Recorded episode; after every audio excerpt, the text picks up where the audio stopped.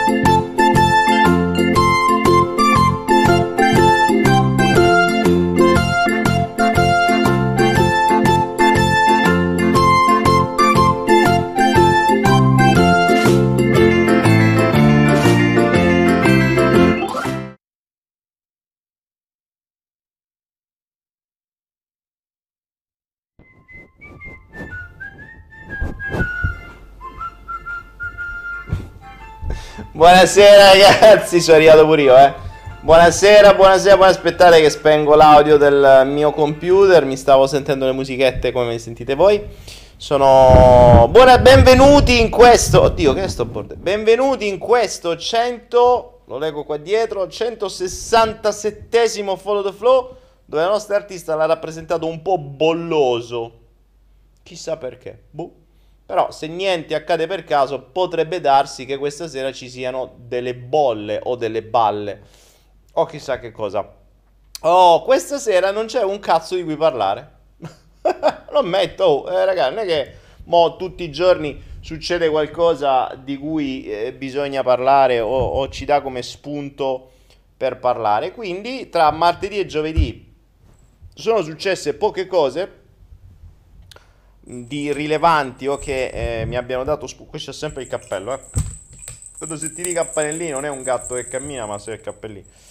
Eh, non avevo spunti di cui parlare, avevo esaurito anche tutti gli argomenti che avevo in canna, che ogni tanto mi arrivano gli argomenti in canna. Per cui... Eh, per cui mi, mi detto, vabbè, stasera facciamo come i vecchi flow, come agli albori, quando i flow si facevano grazie alle vostre domande che poi a un certo punto ho visto che le domande erano sempre le stesse, ho detto vabbè meglio che do io l'argomento se no iniziamo a diventare ridondanti. E invece facciamo un ritorno al passato, al 167 flow si torna indietro e si ricomincia Ah, per oggi, eh, perché non è detto che da qui a martedì non mi vengano altri argomenti, uff, ci sono tante cose di cui parlare. Che ci siamo rotti i coglioni di parlare di virus, perché tanto, cioè, ormai, direi che è anche inutile parlarne anche perché se ne parli ti denunciano, quindi... Eh, poi ci stanno quelli che c'è Mauro che dice ah vedi i flow per vedere che strategia fascio c'è la gente c'è strategie in testa. Raga fly da cioè te chi tisi cioè prendete la vita veramente troppo in maniera troppo complicata. Non lo so nella vostra testa di, di alcuni di voi che, che cazzo c'è cioè prendetela tranquilla la vita se non la prendete come un gioco la vita e pensate sempre all'inghippo e la fregatura, e mi ha detto una cosa in un'altra. Cioè, fate riferimento ai politici se volete vedere quelli che dicono una cosa poi ne fanno un'altra. È una vita che dicono puttanate e ne fanno altre. Mo' voi vedete che... Il problema è vedere se Daniele Penna dice una cosa poi ne fa un'altra, ma la... da... Se, se, avessi visto, se avessi visto i miei flow dall'inizio a oggi, io sono cambiato sono cambiato e soprattutto cambiano i pensieri, cambiano le idee, cambiano le consapevolezze, si cresce. E, caro Mauro Papa, che cosa volevi fare a tre anni nella vita? L'hai fatta? Stai facendo esattamente quello che era il tuo sogno quando avevi sei anni? No, e allora sei incoerente, perché tu a sei anni volevi fare chissà che cosa e oggi stai facendo un'altra cosa rispetto a quale volevi fare da sei anni allora hai cambiato strategia. Perché? Spiegamelo. Spiegami prima questo, poi ti spiego perché ho cambiato io strategia. Ah, allora, allora. Uh, Mauro Papa dice: ah, Tu le strategie ce l'hai, non pigliare per il culo. Mauro, cioè, se ti senti piato per il culo, va a vedere qualcos'altro. Che te devo dire? A sti cazzi. Non è che mi cambia tanto un dislike o qualcuno che non mi segue più. Me mi può fregare di meno, detto tra noi. Parliamo degli animali e della natura. Eliana, no. No, perché se parlo degli animali, eh, poi come al solito sfocio nel, nell'invio dell'intenzione mia inconscia di voler vedere la razza umana estinta. E, e, e rischio che potenzio il coronavirus. Purtroppo no, non, eh, il virus non riuscirà a fare questo miracolo, gli umani continueranno a, a essere il vero virus della Terra e, e quindi gli animali faranno, i, faranno quelli che ci dovranno sopportare e, e dovranno stare alle nostre malsane abitudini, idee e voglie di sottomissione o di utilizzo o di qualunque altra cosa. Lasciamo perdere, lasciamo perdere gli animali, sono meglio di no. Daniele, tu da grande che vuoi fare? Drake 34, questa è una bella domanda. Oh, allora, innanzitutto grazie perché su Instagram abbiamo un sacco di domande, poi dopo lo apro. e quindi qualcosina la raccattiamo anche da lì. Mm, prima ho cercato di fare una, una diretta su Instagram, mm, è stato un delirio, non mi ha visto nessuno. Tra l'altro, domanda, ma voi avete ricevuto le eh, notifiche oggi o no? Perché l'altra volta non abbiamo, non abbiamo ricevuto niente. Non avete ricevuto niente. Allora, dicevo, ehm, cosa voglio fare da grande? Mm, bella domanda, bella domanda. Mm, facciamo un passo indietro, visto che ho istigato Mauro a, a rispondermi cosa voleva fare da piccolo e cosa, vole, cosa fa davvero oggi. Ehm, allora, da piccolo volevo fare il pompiere.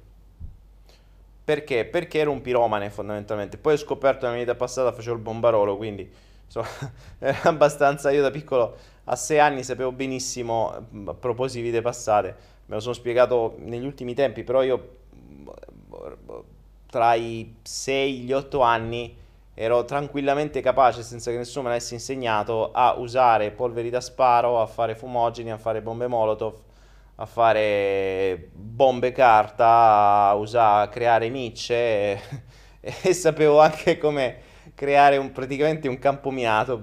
Lo sapevo tra 6 e 8 anni, non, non mi sono mai chiesto come mai lo sapessi, ma lo sapevo. Cioè io sapevo perfettamente fare una molotov a quel tempo, per cui... Da, so fa anche adesso, però insomma ce l'ho come conoscenza acquisita. Per cui, sentendomi un po' in colpa, volevo fare il pompiere a sei anni. Poi, crescendo, volevo avere un franchising col mio marchio in tutto il mondo. Questo più o meno ai 18 anni. Poi, mm, oggi alla domanda che cosa vuoi fare da grande, ti risponderei... Uh, vediamo, è una bella domanda, bravo, bella domanda, chi te l'ha suggerito? bella domanda. Cosa vuoi fare da grande? Ah, beh, mi piace questa domanda, mi, mi sei piaciuto. Dunque, oggi ti direi, da grande voglio fare, vediamo se trovo la giusta parola, se canalizzo la giusta parola da grande voglio fare l'uomo invisibile. Da grande voglio fare l'uomo invisibile. Ci stavo ragionando proprio oggi e mi è venuto mal di testa mentre ci ragionavo, infatti ho ancora un po' un cerchio alla testa. Eh, potrebbe anche essere un'aureola, non è detto, perché uno potrebbe anche mirare alla santità. Chi può dirlo? Dicevo, mm, il... Uh, Mi fate morire. Voglio fare l'uomo invisibile perché in questo mondo l'unica maniera per stare tranquilli è scomparire. È scomparire. Cioè, e non, non esporsi, non parlare, farsi i cazzi propri. Mm, stare per i cazzi propri, non apparire non dire la propria, perché se dici la propria te rompono i coglioni, se dici qualcosa di più ti arrestano o te, te cosano, ti, ti, ti denunciano. Eh, se dici la tua, poi c'è Mauro Pava che dice che sei un furbacchione e chiede aiuto a qualcun altro perché da solo non regge. Eh, insomma, ehm, eh, invece se sei invisibile ti fai cazzi tuoi, cioè vorrei fare Guarda, guardate, vi dico la verità, oggi come oggi, se io trovassi un eremo, ma veramente un eremo sperduto su una montagna, mh, mm, su cui vivere, dove mh, mm, se avessi la certezza di poter stare da solo o con quelle poche persone a fianco che ne vale la pena di averle a fianco, probabilmente lo sceglierei subito. Abbandonerei tutto e lo sceglierei subito. Uh, magari mi terrei la linea internet giusto per informarmi, ma non so neanche se mi servirebbe. Giusto per sapere cosa accade nel mondo, per quanto possa servire o meno. Per oggi, come oggi, vorrei fare l'eremita. Vorrei fare davvero l'eremita. Cosa che mh, mm, non posso dire già faccio perché comunque sia sono ancora nella società, pur vivendo in un viaggio di pescatori. Comunque, insomma, sei dentro la società devi, devi, adeguarti alla società, una società un po' diversa però. Però quando vedi, Eh, oggi leggevo come alcuni luminari italiani, quelli che per primi poi hanno studiato questa cosa del virus, eh, sono stati denunciati per falsa informazione, per disinformazione. cioè dei medici, patologi, virologi, nanopatologi, cazzi e mazzi, loro vengono denunciati per falsa informazione. E cazzo, se non sono loro che ne sanno qualcosa, quelli che parlano, che hanno fatto i bibitari o hanno fatto chissà altro, eh, dicono le cose giuste. Cioè, chi distingue un'informazione vera da una disinformazione? Chi lo fa? Il sistema, il regime. Qualcuno si lamenta, qualcuno... Eh, avete visto adesso come pian piano la finestra di Overton, di cui parlavo l'altra volta, si sta stringendo, si sta chiudendo, o meglio, si, spo- si, è spostata già di un bel po', in maniera molto rapida. Vi hanno fatto ingoiare e ve ne faranno ingoiare, ce ne faranno ingoiare ancora di più molte cose che sarebbero state impossibili prima. Se un mese fa vi avessero detto uh, da oggi facciamo volare i droni sulle vostre città con riconoscimento facciale in maniera tale che questi possano riconoscere ogni singola persona che inquadrano in quella telecamera anche dall'alto per sapere chi è, dove va, che fa, che cazzo sta facendo. Poi avreste detto no, vaffanculo non lo fai.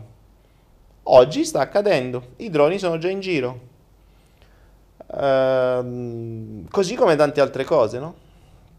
Se vi avessero detto eh, ogni volta che ti muovi devi fare una dichiarazione per dire dove parti e dove arrivi, tu ti saresti rivoltato Oggi lo fate. Ovviamente non ve lo potevano dire senza una scusa. Con un virus di mezzo, mortale, invisibile, vabbè, un virus dell'influenza, vi hanno fatto ingoiare questo ed altro. E ancora non avete visto niente. Ancora, comunque c'è chi parla di tre mesi ancora. Eh.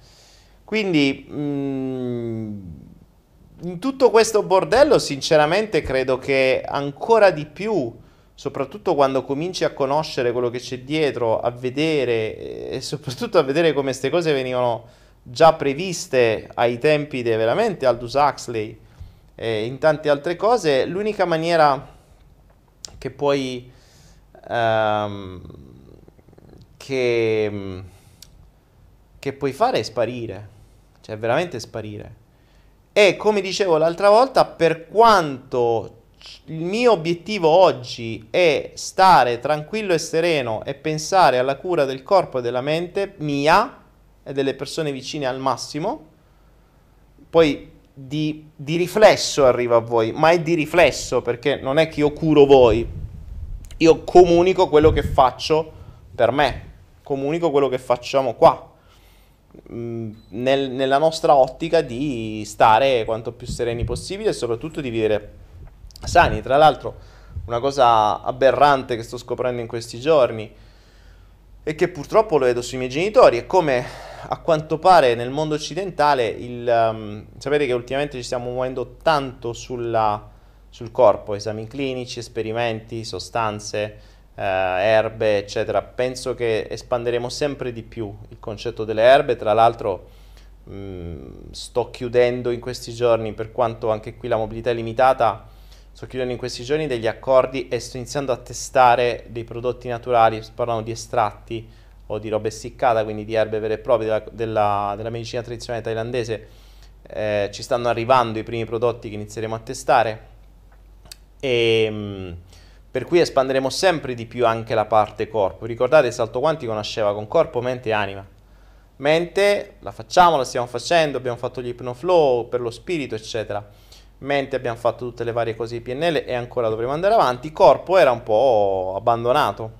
Ecco, adesso corpo starà sempre di più, il, uh, sarà sempre di più uno dei, dei focus principali e questo sto virus insomma ci, ci, torna anche utile per, per, questo. Oggi dicevo proprio questo, uh, visto come sta andando. Marco De Colmaro Papa, ascolta, ecco siamo arrivati alle vendite. Sono mitici. Marco e Mauro, siete grandiosi, vi amo. Oh, volete, volete, volete, fare vendite? Allora, c'è il mystery box a 305, no, a 97 euro invece 305. Ragazzi, per le vendite andate su, su Instagram, su, mm, sulla I e vedete tutto. Anzi, a proposito, già che ci... Grazie Marco che me l'hai ricordato. Ehm, abbiamo ripristinato Idilia, quindi chi volesse fare le offerte per il master di PNL, praticissimi PNL a partire da un euro, lo può fare perché Idilia aveva avuto un problema tecnico, non si potevano fare più fare le offerte, adesso si possono rifare. Quindi contenti, beh, se invece volete comprare qualcosa andate su Naira, trovate tutto quello che vi pare. Quindi che stavamo a dire? Ehm, che ci stiamo occupando sempre di più del fisico. Per cui mh, mm, questa sarà una, una, delle cose predominanti future e non escludo che prossimamente comincerò a fare dei video eh, insomma sul, sul, sulla parte flow life sempre di più perché appunto stiamo studiando questo. Quindi, quindi, quello che voglio fare è l'uomo invisibile. L'uomo invisibile, vorrei scomparire, vorrei non essere visto, vorrei che non esistessi neanche proprio nel, nel, come nome, cognome, non, vorrei non esistere.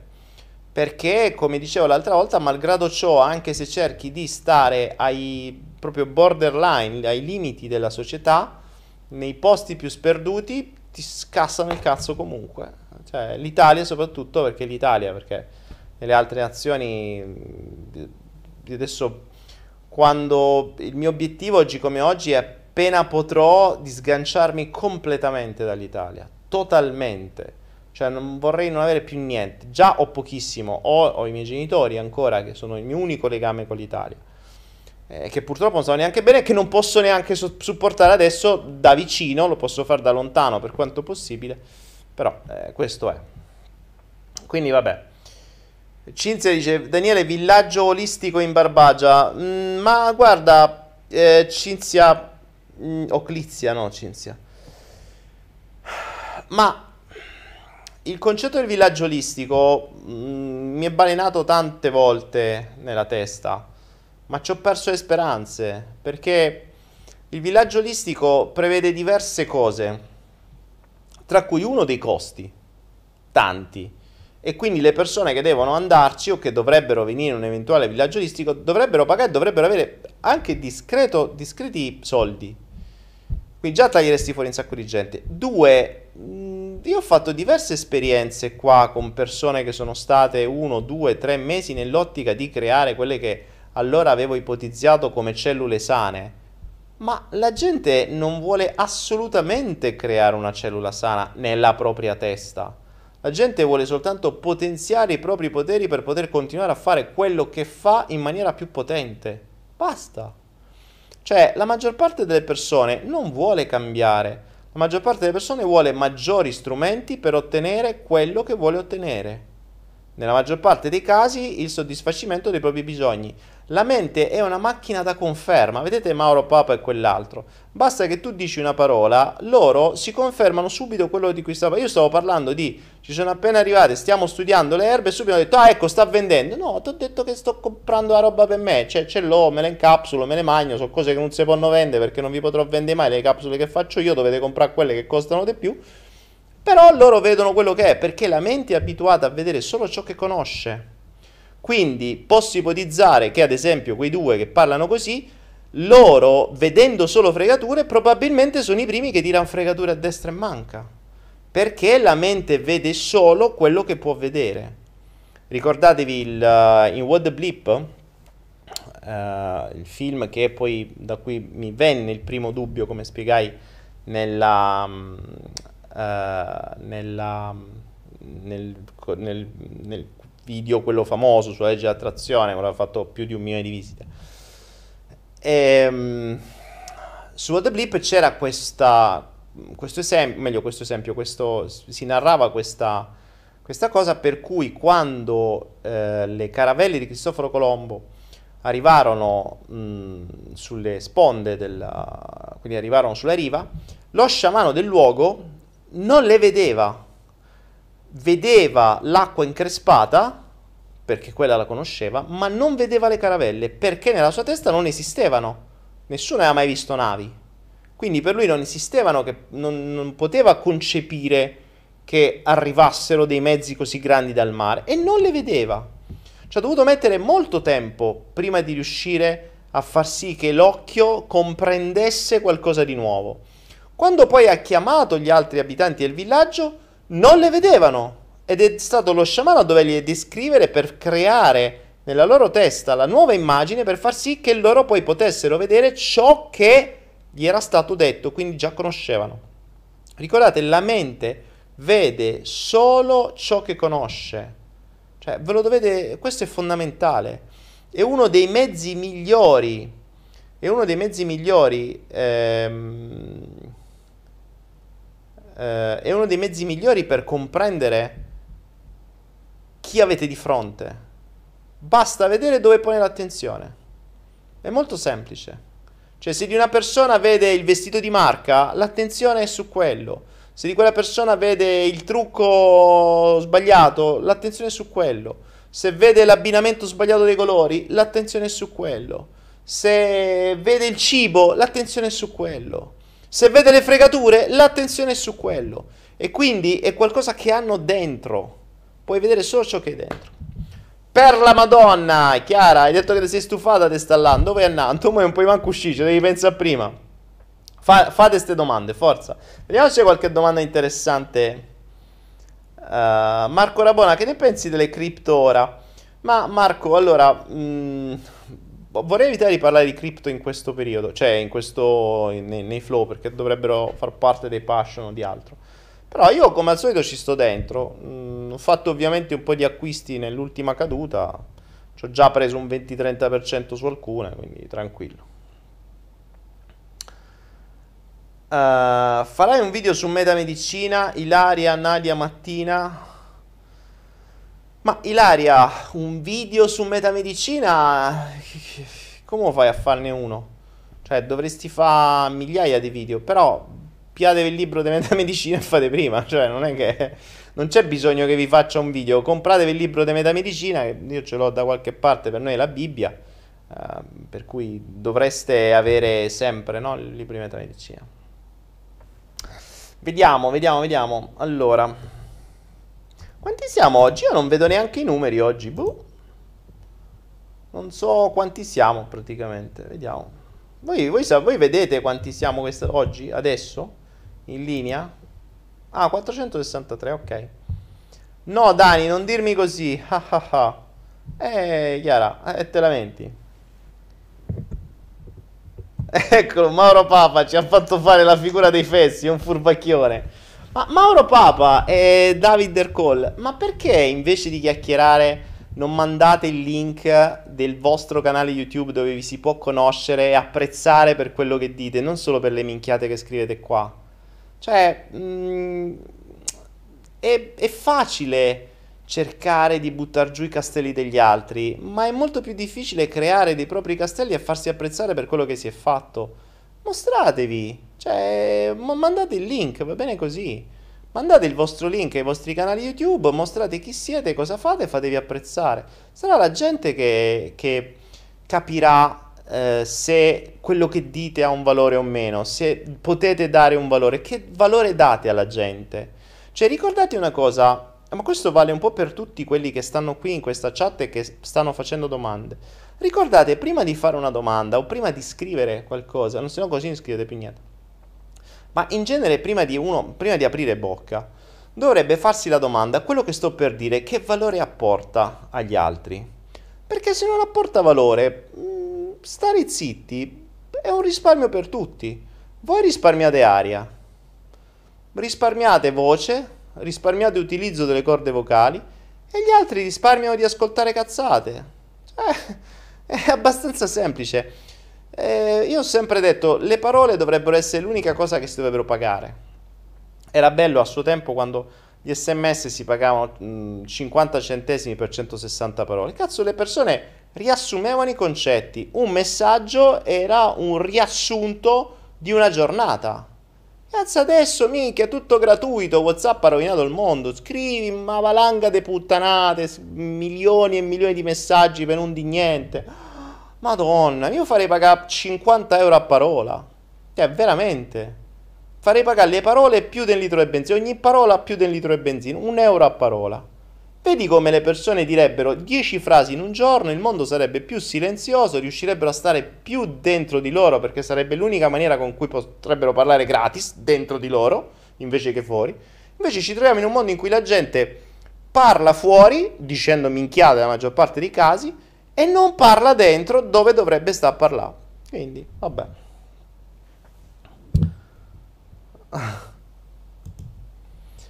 Ah, vabbè, allora, oh, dicevamo, fate qualche domanda, va.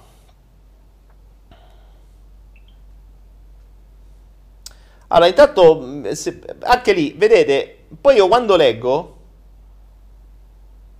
non mi fate domande, cioè, eh, che ne so, io leggo, moglie, sono pienamente d'accordo, accettate le osservazioni anche critiche, è una virtù di pochi. Marco, le cose le devi fare con coscienza, non le devi fare a cazzo. Cioè, spiegale e, e soprattutto di chi sei. Perché le, i feedback, mh, al solito, ricordatevi che se io sto... Per questo ho chiesto fatemi vedere chi siete. Perché così capisco a che livello parliamo. Perché se io devo montare un tubo e non lo so montare e, e, e me lo dice eh, un bambino di 6 anni mi dice che sto sbagliando, lo devo rifare in un'altra maniera. Eh, uno che fa il muratore mi dice che devo rifarlo in un'altra maniera. E uno che fa il tubista e mi dice che devo rifarlo in un'altra maniera. Quale consiglio ascolti? Quello del tubista, dell'esperto. Eh, per questo ho detto fatemi vedere voi chi siete e poi ascolto volentieri dall'alto della vostra esperienza le vostre, le vostre critiche costruttive. Se non so chi siete e dite solo quattro minchiate, è difficile da lì capire il vostro valore e quanto le vostre parole siano utili. Questo vale per tutti, eh. Cosa ne penso dei ponti in Italia? Quali? Quelli che sono rimasti in piedi ancora? Allora, vediamo un po' che cosa viene scritto su Instagram. Vediamo, vediamo. Mm, cosa sai sui chip alieni? Niente. Perché i giovani sono così attratti dall'alcol e dalle droghe, credo? Eh, boh, chiediamoli ai giovani, perché non hanno un cazzo di meglio da fare? È quello il problema. Perché i giovani sono così attratti dall'alcol, ma manco tanto solo i giovani, anche credo sia dai, dall'alcol e dalle droghe, perché mh, purtroppo Instagram non ti fa leggere l'intera domanda se non gli fai un reply alla persona e non la pubblichi sulla sua cosa. Ehm, il grosso problema della gente, giovani e non giovani, per cui poi si buttano nei, negli eccessi o nel fumo, nelle droghe o nell'alcol, è che non hanno veramente un cazzo di meglio da fare. Ma questo è il, il problema di tutti se uno avesse qualcosa di interessante da fare nella vita, qualcosa di piacevole da fare nella vita, farebbe quello. Non starebbe né a pensare agli altri, né a rompere i coglioni eh, agli altri, né a parlare a sproposito agli altri, ma si focalizzerebbe su quello che eh, sta facendo, su quello che vuole fare, su quello che è la propria missione, su quello che è la propria passione. Purtroppo il vero grosso problema dell'umanità è la mancanza di una strada, di una missione, di, qual- di qualcosa di stimolante ma di qualcosa di stimolante e appassionante, non di qualcosa di stimolante solo perché deve soddisfare un mio bisogno. Cioè, mh, ecco, parliamo un attimo di questo perché vorrei farvi comprendere questa cosa qui. La differenza tra una cosa piacevole è una cosa di cui sei innamorato. Perché oggi si parla tanto di questo virus. Probabilmente, non lo potremo mai sapere, probabilmente se si andassero o se si fosse andato a vedere la storia personale di tutti i morti, a parte, vabbè, quelli con 10.000 patologie, vabbè, ma anche lì è la stessa cosa, probabilmente avremmo scoperto che nessuna di quelle persone era realmente innamorata. Attenzione, dove per innamoramento non intendo innamoramento di una persona, eh. innamoramento è... L'innamoramento è, una, mm, è un'emozione, è un, uno scarico ai neurotrasmettitori, ma è una, un cocktail di chimica interiore che è probabilmente la nostra migliore medicina, cioè veramente la pozione di Asterix.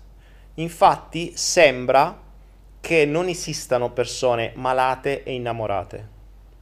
Non a caso tutti sappiamo che, eh, meglio spero che tutti sappiamo, che quando si vive un momento di innamoramento, il nostro corpo reagisce, le nostre funzioni sono completamente diverse. Dormiamo meno, mangiamo meno, siamo sempre carichi. Quell'effetto di farfalle nello stomaco, non di gastriti da problemi, proprio di farfalle nello stomaco, quelle che sentite le farfalle svolazzare, che non vedete l'ora di svegliarvi e vi rode perché dovete andare a dormire perché volete più tempo, volete, nel caso in cui si parla di innamoramento di una persona, volete sentire la persona, starci assieme, godervela. Se si parla di innamoramento di un progetto, è la stessa cosa, volete starci a lavorare, volete continuare a farlo, volete, volete dedicarci tempo. Quindi vale per qualunque cosa. Il segreto probabilmente della, della, della Uh, della longevità è proprio questo, quello che i giapponesi chiamano ikigai, uh, ovvero la, il proprio scopo, no? Che può essere anche banale, ma se sai che è il tuo scopo e lo fai con amore, o meglio con innamoramento, perché amore e innamoramento sono due cose completamente diverse. Se lo fai con innamoramento, non ti ammali. Non ti ammali. Un imprenditore che porta avanti un progetto che ama non si ammala Cazzo, andate a vedere le statistiche. Un imprenditore, gli imprenditori si ammalano molto meno dei dipendenti. Chissà come mai. Allora dovremmo dire che fare impresa rende più sani? No, fare impresa rende più appassionati. Ovviamente se fai impresa di un certo tipo, cioè se fai se, se, stai portando avanti la tua passione, se poi hai fatto una fregatura o fai fregatura o fai esole, come qualcuno che vede eh, soltanto quello nelle nostre chat, eh, magari poi te becchi pure il karma e vedi. Però l'innamoramento mh, mm, è alla base della salute. Quindi probabilmente tutti i morti che abbiamo avuto, che si hanno normalmente, difficilmente saranno persone realmente innamorate, perché durante la fase di innamoramento il nostro sistema immunitario è a palla. Cioè, davvero non ha bisogno di niente ma è anche difficile, perché l'innamoramento spesso e volentieri è una delle emozioni più transitorie che abbiamo. Anche come dicevo prima, io auguro a tutti di, di aver vissuto la sensazione di innamoramento, ma se l'avete vissuta sapete che è temporanea e spesso è molto temporanea, temporanea per poco. Poi viene un, un adattamento, un ce lo facciamo star bene, un, un'abitudine, eccetera. Ehm, se si dovesse parlare di relazioni, tra l'altro potrebbe darsi che eh, potrebbe darsi la, mm, che non so, nei prossimi giorni mi ha scritto una, una ragazza che fa la love coach che mi segue e mi ha chiesto se faccio intervista su Instagram, quindi probabilmente apparirò in questa intervista su Instagram riguardo non so esattamente cosa, però una love coach, boh, magari parleremo di relazioni, non so. Quindi, mh, mm, e quindi appunto dicevo, l'innamoramento è una, una, mm, una situazione temporanea. Il segreto delle relazioni dovrebbe essere riuscire a stare, in, o meglio, a reinnamorarsi della persona ogni mattina che ti risvegli. Che non è facile. Non è, fa- non è facile soprattutto perché alla base delle relazioni, come ho detto un miliardo e mezzo di volte ormai, ci sono soddisfazioni e bisogni.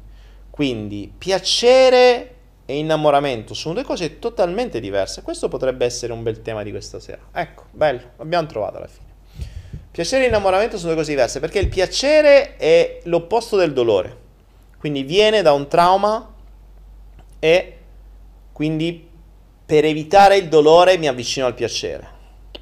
Vi faccio un esempio abbastanza pratico. Mm, se io ho fame e non mangio da 20 giorni, appena trovo un tozzo di pane, proverò un piacere enorme nel mangiare quel tozzo di pane, ma non sono innamorato di quel pezzo di pane. Provo semplicemente piacere perché mi sto allontanando dal dolore mancanza di cibo. Piacere e innamoramento sono due cose totalmente diverse. Questo è un concetto fondamentale che grazie che me l'avete fatto arrivare durante questo flow perché mh, mm, deve essere chiaro. La maggior parte delle persone si muove, ricordiamoci, per allontanamento dal dolore e avvicinamento al piacere. E vivono in questo loop perché hanno ancora mostri e demoni che gli generano dolore. Quindi devono compensare col piacere. Di fronte a me ho il disegno che il nostro artista ha fatto della bilancia, di cui vi ho parlato l'altra volta, che è poi la, la classica bilancia dolore e piacere, no? per cui quella che noi normalmente tendiamo a bilanciare ogni giorno.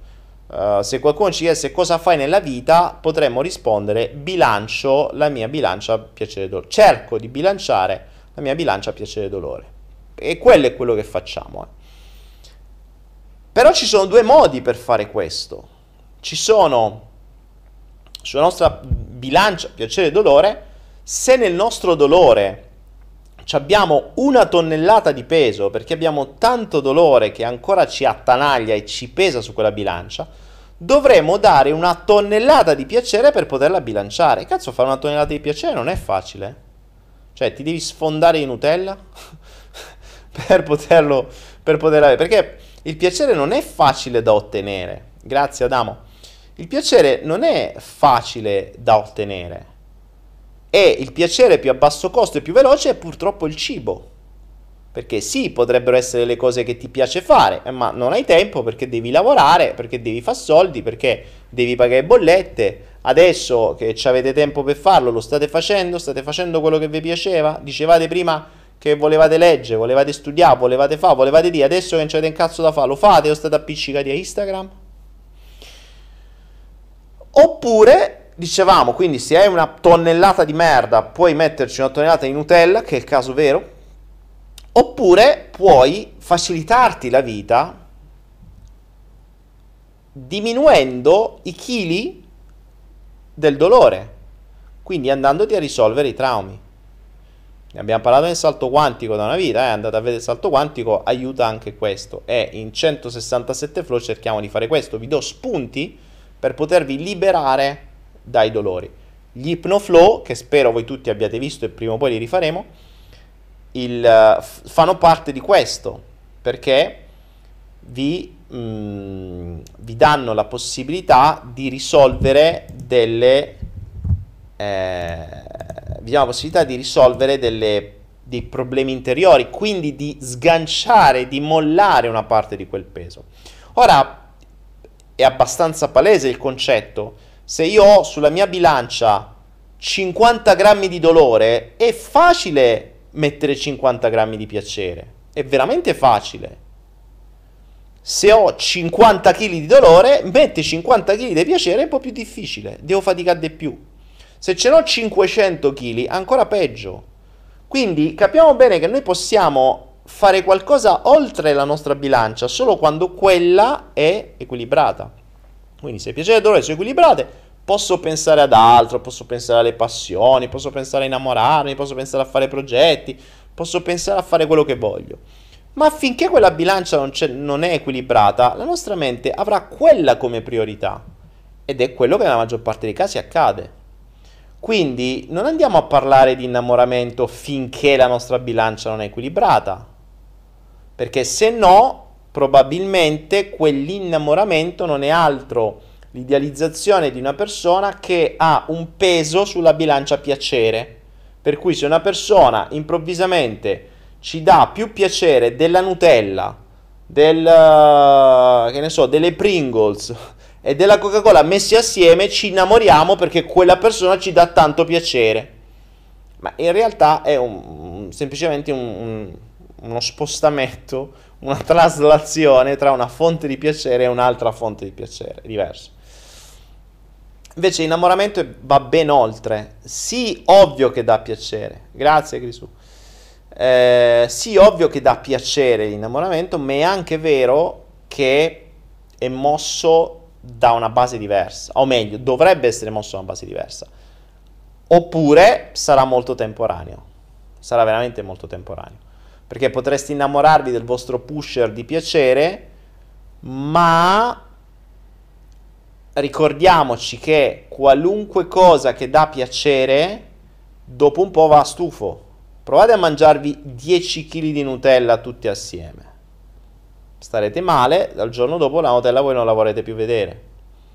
Quindi mh, mm, le fonti di piacere effimero, quelle che servono solo per bilanciare la bilancia, non durano tanto. Non durano per niente tanto. Diverso invece quando l'azione viene mossa da una passione vera, da qualcosa che vi tocca più nel profondo. Questo vale sia per una persona, sia per un'azione, sia per un'arte, sia per qualunque cosa, sia per un'azienda, per qualunque cosa. Quindi l'idea abbastanza utopica è quella di reinnamorarsi. È come se ogni giorno ricominciaste da capo. Avete visto il film del... Il giorno della marmotta, torniamo sempre lì. Immaginate ogni giorno di svegliarvi sempre lo stesso giorno, dovete rifare tutto da capo. Quindi vi svegliate e, e sapete, quando vi svegliate, l'avrete vissuto, no? C'è quel momento in cui appena vi svegliate che non capite niente, cioè non vi ricordate neanche chi siete, c'è il cervello che si accende e vedete tipo il, la finestrina di Windows che dice aspetta sto accendendo il sistema, non sto capendo ancora un cazzo, non sapete dove siete, in che città vi trovate, se avete delle persone a fianco chi sono, non capite un cazzo, un... poi dipende da, da quanto veloce è l'accensione, però sta caricando il sistema operativo. Ecco, in quel momento il, um, voi siete come se foste stati resettati. Riaccende il sistema operativo e ricominciare da capo. Ecco, lì poi dovreste reinnamorarvi di nuovo. Perché l'avete resettato la sera prima? Perché c'è quel momento che non capite niente. E lì capite che state ricominciando da capo. Ja, proprio ricomincia da capo il film. Quindi... Mm, quindi il, il segreto dovrebbe essere questo, ma è abbastanza utopico. Se ci riuscite avete vinto, se ci riuscite avete vinto, perché a quel punto vivete davvero una vita soddisfacente e a quel punto non avete bisogno di nient'altro. Non avete bisogno di nient'altro, ma ecco ad esempio una cosa su cui poi bisogna impegnarsi è mantenere quello stato, perché come vi ho detto la nostra mente si adatta molto velocemente siamo l'essere più eh, che, che, è riuscito a sopportare più tempo, su quest- a, a vivere più tempo su questa terra perché siamo quello che si adatta meglio tra gli animali. Quindi la, nostro, mh, la nostra grossa capacità di adattamento ci porta a questo. Però abbiamo anche la versione negativa, l'altro lato della medaglia dell'adattamento. Ci adattiamo a tutto, anche al piacere. Quindi, come vi ho detto tempo fa, in un altro flow, il, lo, la stessa cosa che ci dà piacere oggi, domani ci darà meno piacere. Io vivo in un posto splendido, la prima volta, grazie Macco 80 stasera, donazioni a me, grazie. Ehm, la, prima, la prima volta che ho visto un'alba spettacolare sul mare per me è stata un'emozione fantastica. Adesso la vedo tutti i giorni, è sempre bellissima, ma l'emozione della prima volta non è la stessa. Cioè, non, è, è ovviamente diverso perché ti abitui. Anche se una cosa è bellissima, ti abitui. Dopo rimane sempre la stessa. Il vantaggio però delle persone, a differenza di un'alba, che per quanto può avere colori diversi, quel che è, però bene o male, insomma, lo standard è quello. Il bello invece delle persone è che possono reinventarsi ogni giorno. Cioè noi abbiamo il nostro pensiero astratto, la razionalità, la mente, questo cervello fantastico, in alcuni casi è fantastico, in altri purtroppo non è proprio fantastico, però è una macchina fantastica che può reinventarsi ogni giorno. Quindi immaginate che cosa, questo potrebbe essere un bel, una bella idea anche per, per questa cosa sulle relazioni, su, con, con la love coach che faremo. Eh, immaginate se l'obiettivo di una coppia o di un, di un trio o di una comunità o di quel che sia sia ogni giorno reinnamorarsi, quindi far sì, ma tutte le persone, quindi entrambe, se siete una coppia, entrambi dovrebbero avere questo fine. Cioè, come faccio oggi a reinnamorarmi dell'altra persona e a far reinnamorare l'altra persona di me? E di conseguenza l'altra persona deve fare lo stesso utopico, ancora più utopico questo, ok? Cioè, stiamo proprio parlando di pure... Eh, se stiamo, stiamo parlando di cose abbastanza impossibili da realizzare, perché prevedono già che entrambe le persone abbiano abbassato i pesi sulla bilancia piacere e dolore a veramente poco. Perché Cioè, già che uno ci riesca è difficile, due ci riescano è quasi impossibile. Che si incontrino queste due... Uff, c'è altro che legge attrazione, ci vuole... È una lotteria lì. Però può capitare, insomma. Non voglio demoralizzarvi, ma può capitare. Buono, andiamo. Volabondo dice arachnoniani, ci sono i ragni alieni? Che ne so, Volabondo, io non l'ho mai visti. Ci sono i ragni terrestri, ma i ragni alieni non so. Certo che ne fate di domande. Quando vi dicevo prima, non mi avete ascoltato prima quando ho detto, prima di dire qualcosa, assicuratevi che porti valore agli altri, se no state zitti. Ah, Dio buono. Io vorrei che questo isolamento non finisse mai, finalmente ho il tempo di fare tutto ciò che amo. Deep Windy, beh, perché dovrebbe finire per te? Cioè, se te lo puoi permettere, stai in isolamento, che te frega? Ciao Ica. Quanti siamo? Vediamo. Sai cos'è il progetto Gaia, Verona Randis? Quello di, di coso, di, mm, di quello del, del, movimento Pandistelle. Ehm, è Pandistelle. No, 5 Stelle, scusate. Uh, sì, conosco il progetto Gaia. E ci stiamo... Mm, ci stiamo... Uh, ci stiamo arrivando, cioè ci stiamo lavorando. Vediamo, vediamo. Secondo te è possibile essere innamorati di una persona ritardata che ha limiti grossi mentali? Com'è possibile, Angel? Dipende cosa intendi per ritardata ritardata vuol dire che arriva in ritardo? Vuol dire che arriva in ritardo dove? In un mondo che corre? Quasi quasi. Dipende che intendi per ritardo. Perché forse potrebbero essere ben migliori. Guarda, conoscendo come alcune persone non, ric- non ritardate spaccano i maroni, ma mh, mm, ci penserei probabilmente una persona ritardata per la società potrebbe essere ben più, mm, come dire, eh, amorevole e, e, pulita di una persona non ritardata, di una persona che corre. Che cazzo corri a fa? Cioè, perché è, è, bello, è bello, il concetto del, della parola ritardata, cioè che arriva in ritardo. Ma perché deve arrivare in anticipo? Perché de- devi correre? Cioè, perché deve correre più veloce? Chi dice qual è il tempo giusto per arrivare a una cosa? Che vuol dire ritardato? Che se io ti dico quando fa 2 più 2, tu mi dici subito 4 e l'altra persona mi dice 4 fra mezzo minuto? E quindi arrivate in ritardo? E perché? C'è sta un tempo per arrivarci? Dobbiamo dire pure questo? Eh, se per questo, ragazzi, dipende sempre dal, dal, dal metro di giudizio. Perché se io dovessi giudicare una persona se ritardato o meno, dalla capacità di comprendere le proprie azioni e dalla capacità di rievitare le azioni disfunzionali che fa, allora il mondo è pieno di ritardati. Ma tutti, io per primo, cioè sono, sono primo ritardato di questo mondo. Ho, com- continuato a fare cazzate per 40 anni, più ritardato di così che non lo capisco.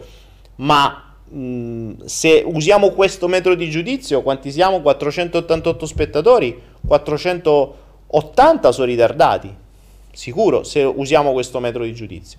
Se invece il concetto di ritardo è basato su una logica di, che ne so, conti o capacità di scrivere o capacità di parlare, eh, allora vabbè, ma dipende sempre dal metodo di giudizio. Eh.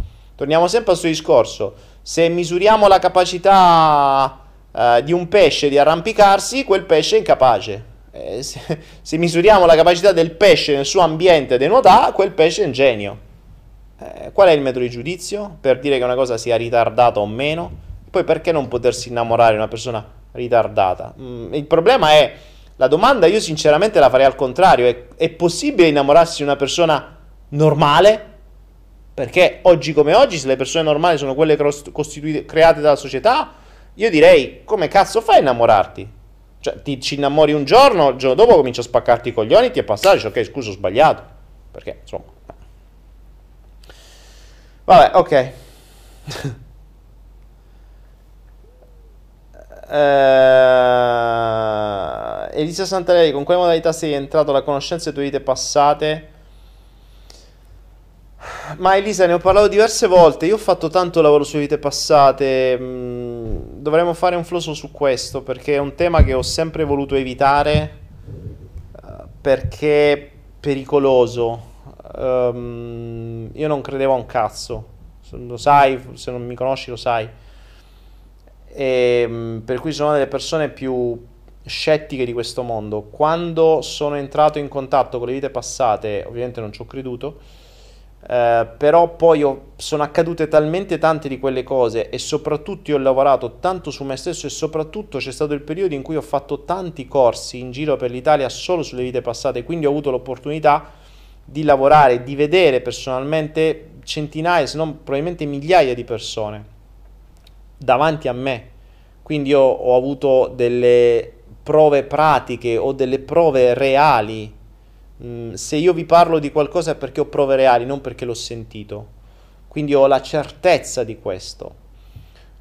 E, però veramente dovremmo fare uno speciale solo su questo, ma mh, mm, uh, io dissento tanto proprio perché ci ho lavorato tanto e ne ho viste di tutti i colori eh, e, e, sono, e ho visto persone rovinate da gente che ha fatto le cose a cazzo mh, dissento dal fatto che ultimamente ci, siano, ci sia una, una diffusione enorme di robaccia sulle vite passate online perché è pericoloso è pericoloso. Non potete fare viaggi nelle vite passate con una meditazione guidata non potete fare viaggi nelle vite passate con uno online non lo potete fare non l'ho mai fatto non lo farò mai perché è pericoloso perché si rischia di restare, mh, mm, ovviamente non per tutti, però in alcuni casi alcune, alcuni tipi di persone potrebbero restare molto traumatizzati o mezzi incastrati. O peggio ancora potrebbero lasciarci le penne.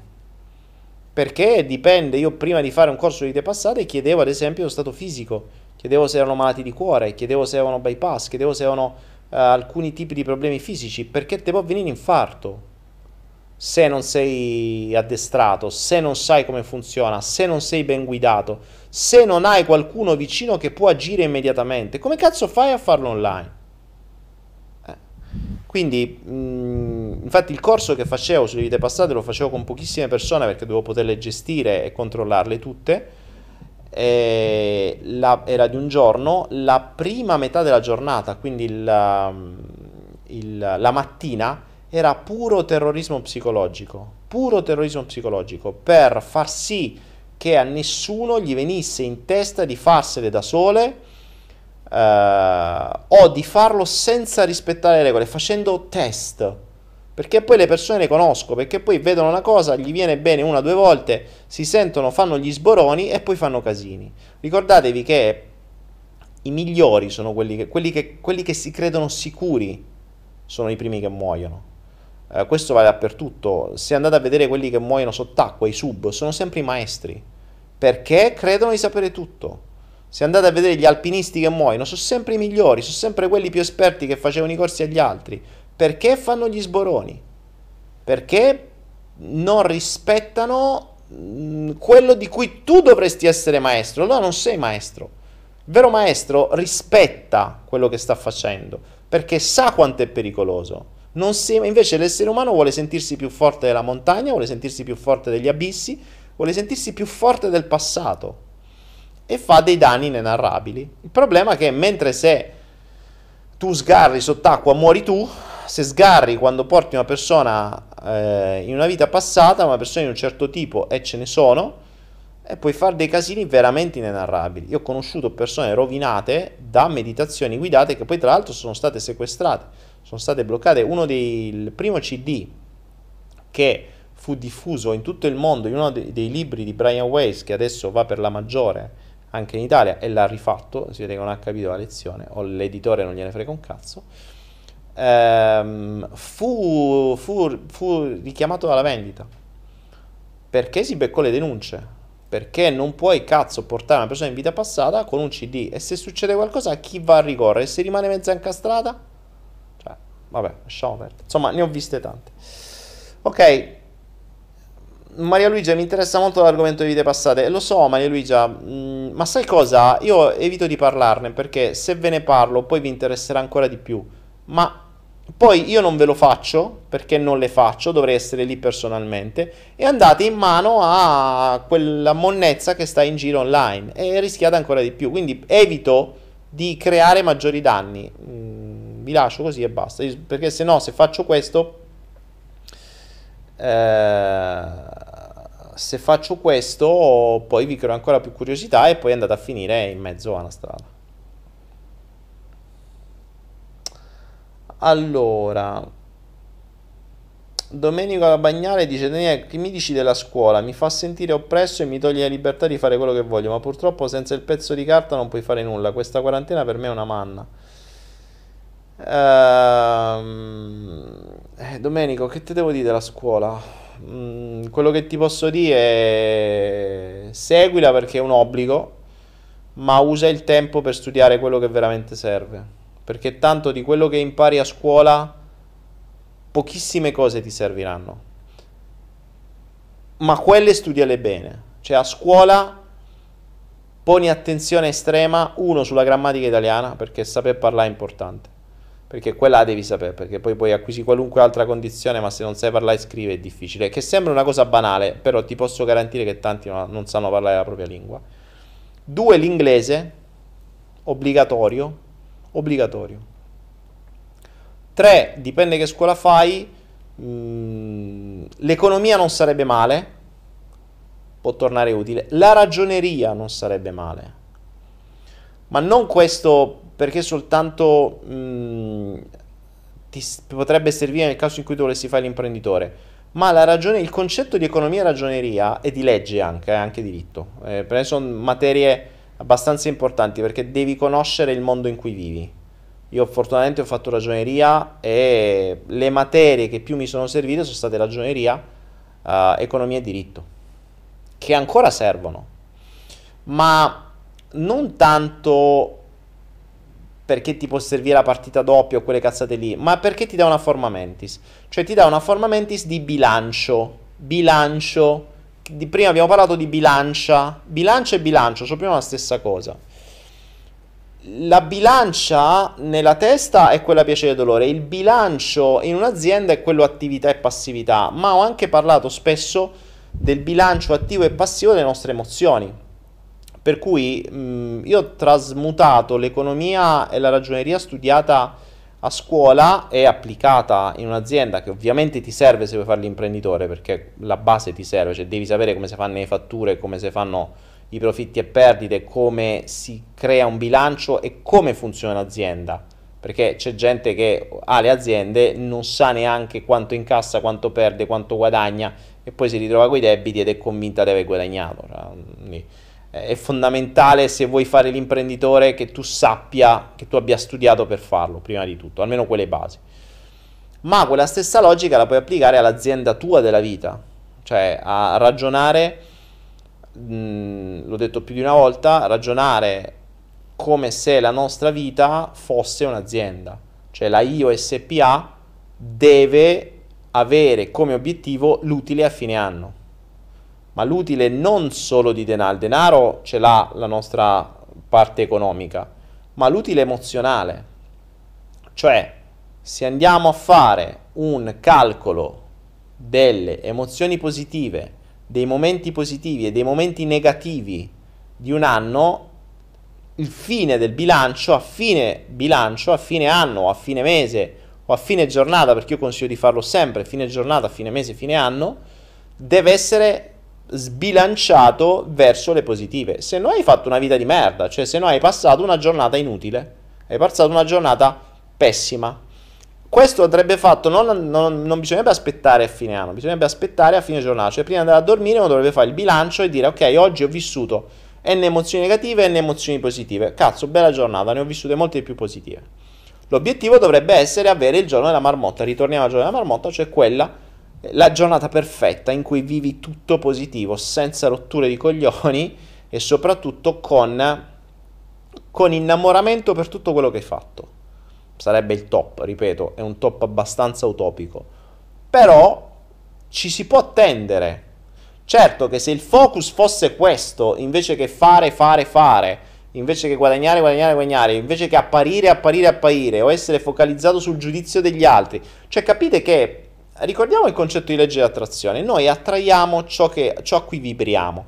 Se il nostro focus è quello di creare una giornata innamorata, una giornata positiva, una giornata mh, piena di emozioni positive, andremo a scegliere azioni, persone, obiettivi, ehm, qualunque cosa sarà scelta verso quell'obiettivo. Diverso invece se noi ci svegliamo e cominciamo a pensare allora oggi devo eh, farmi vedere, devo apparire, devo avere dei buoni giudizi degli altri, devo essere giudicato bene da questa persona, da quest'altra, da quest'altra, devo mettere una maschera per questo, questo e questo. Eh, che due coglioni. Cioè, poi alla fine, quanto vi è rimasto a voi? Cioè, avete fatto una fatica enorme per cosa? Perché vi siete allontanati, da, avete messo una pallina, un mezzo grammo di piacere perché dovevate compensare il dolore, perché da piccoli nessuno vi cagava e adesso avete bisogno dell'ammirazione di qualcuno perché così compensate. Eh, che palle. Cioè. Uh,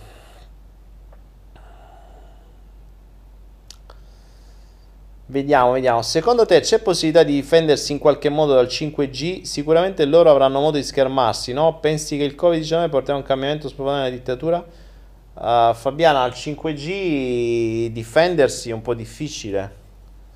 Dal 5G difendersi è un po' difficile.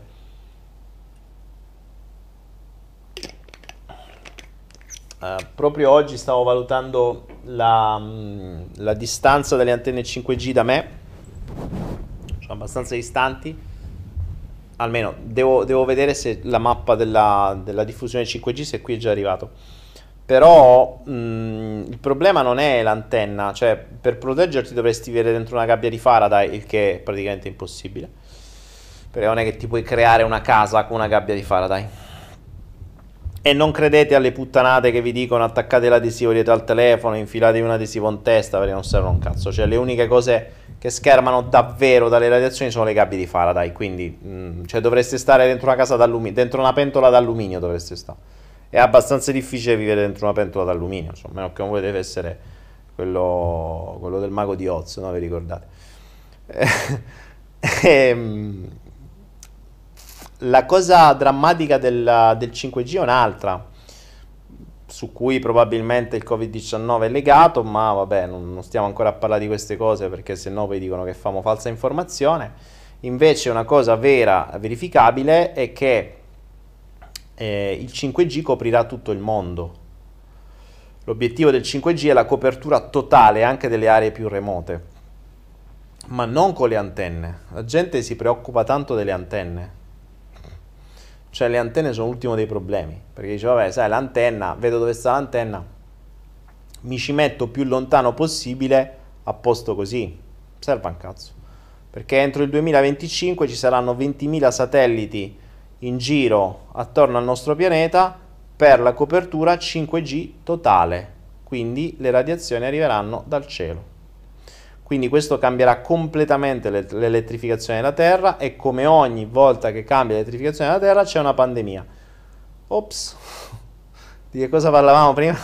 Cos'è il Covid-19? Una pandemia? Ma dai, tutte le pandemie sono sempre arrivate concomitante con un cambio di elettrificazione della Terra, sempre.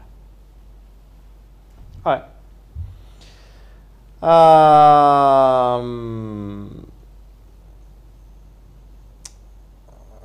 gli alberi proteggono dal 5G, Katia Basso. No, in realtà gli alberi non proteggono dal 5G, gli alberi interferiscono col 5G, per questo li stanno tagliando. Quindi non solo avremo più antenne, ma avremo anche meno alberi e meno, e meno ossigeno.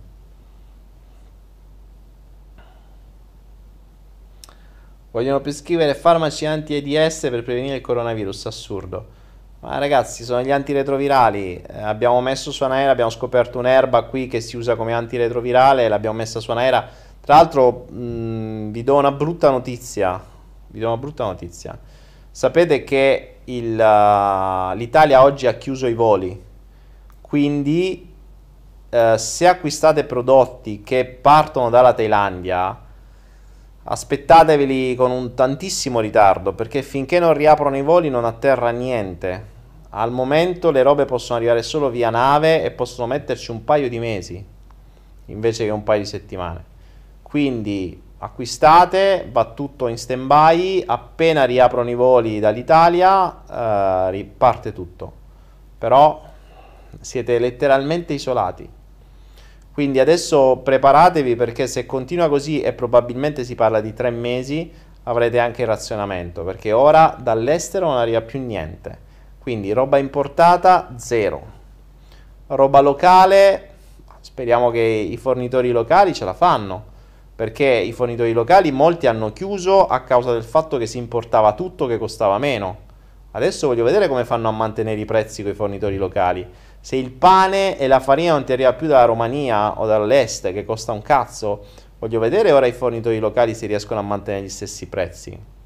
Se le arance e il latte ti venivano da fuori perché costavano meno, voglio vedere se adesso lo devi, lo devi fare in Italia, se hai ancora le catene di produzione attive, con i costi dell'Italia, con i costi della manodopera italiana, se ti rimangono con gli stessi prezzi. Preparatevi a un aumento di prezzi della Madonna, non solo perché la roba non arriva più dall'estero, ma anche perché l'euro non vale più un cazzo.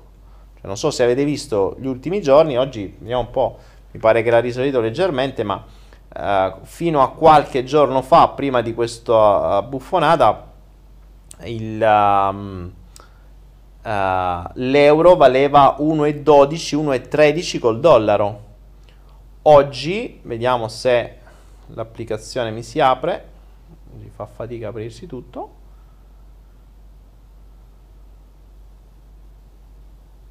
Uh,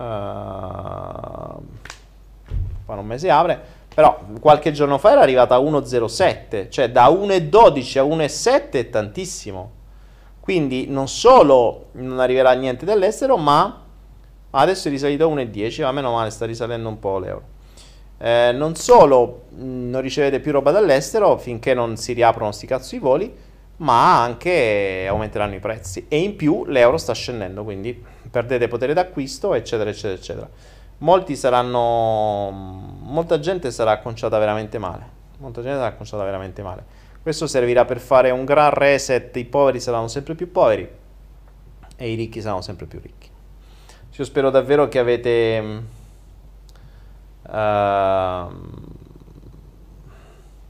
ma Marco, tu dici che i voli commerciali sono operativi, però oggi, da quello che mi hanno detto, le poste thailandesi non spediscono più in Italia. Adesso non so se è un problema thailandese o se è un problema italiano, però uh, in... Um, dalla, dalla Thailandia non può arrivare più niente, almeno non via aereo, questo è quello che so.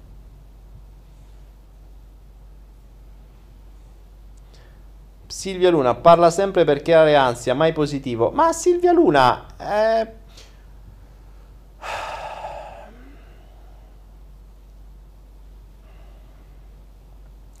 Vi hanno imputtanato la mente col pensiero positivo. Ora Silvia Luna.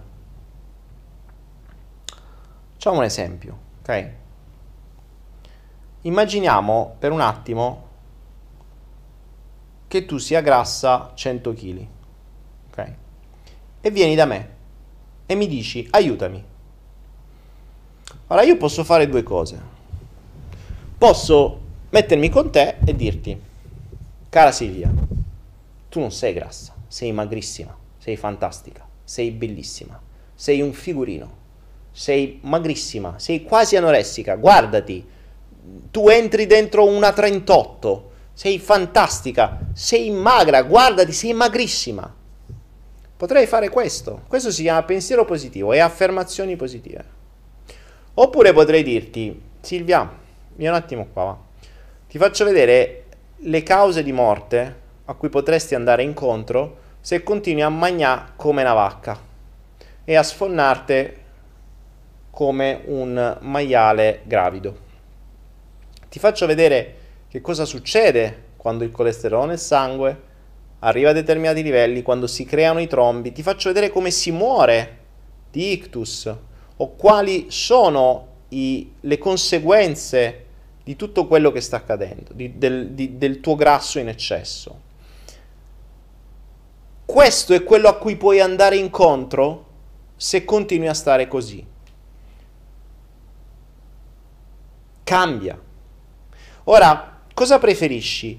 Che io neghi l'evidenza e ti dica sei magra, pesi 20 kg? Oppure che ti sbatta in faccia la realtà e ti dia qualche consiglio per cambiare? Perché mi dispiace che questa tu lo chiami mettere ansia, ma se pesi 100 kg, l'ansia la dovevi avere già da prima. E quell'ansia dovrebbe essere la motivazione ad agire.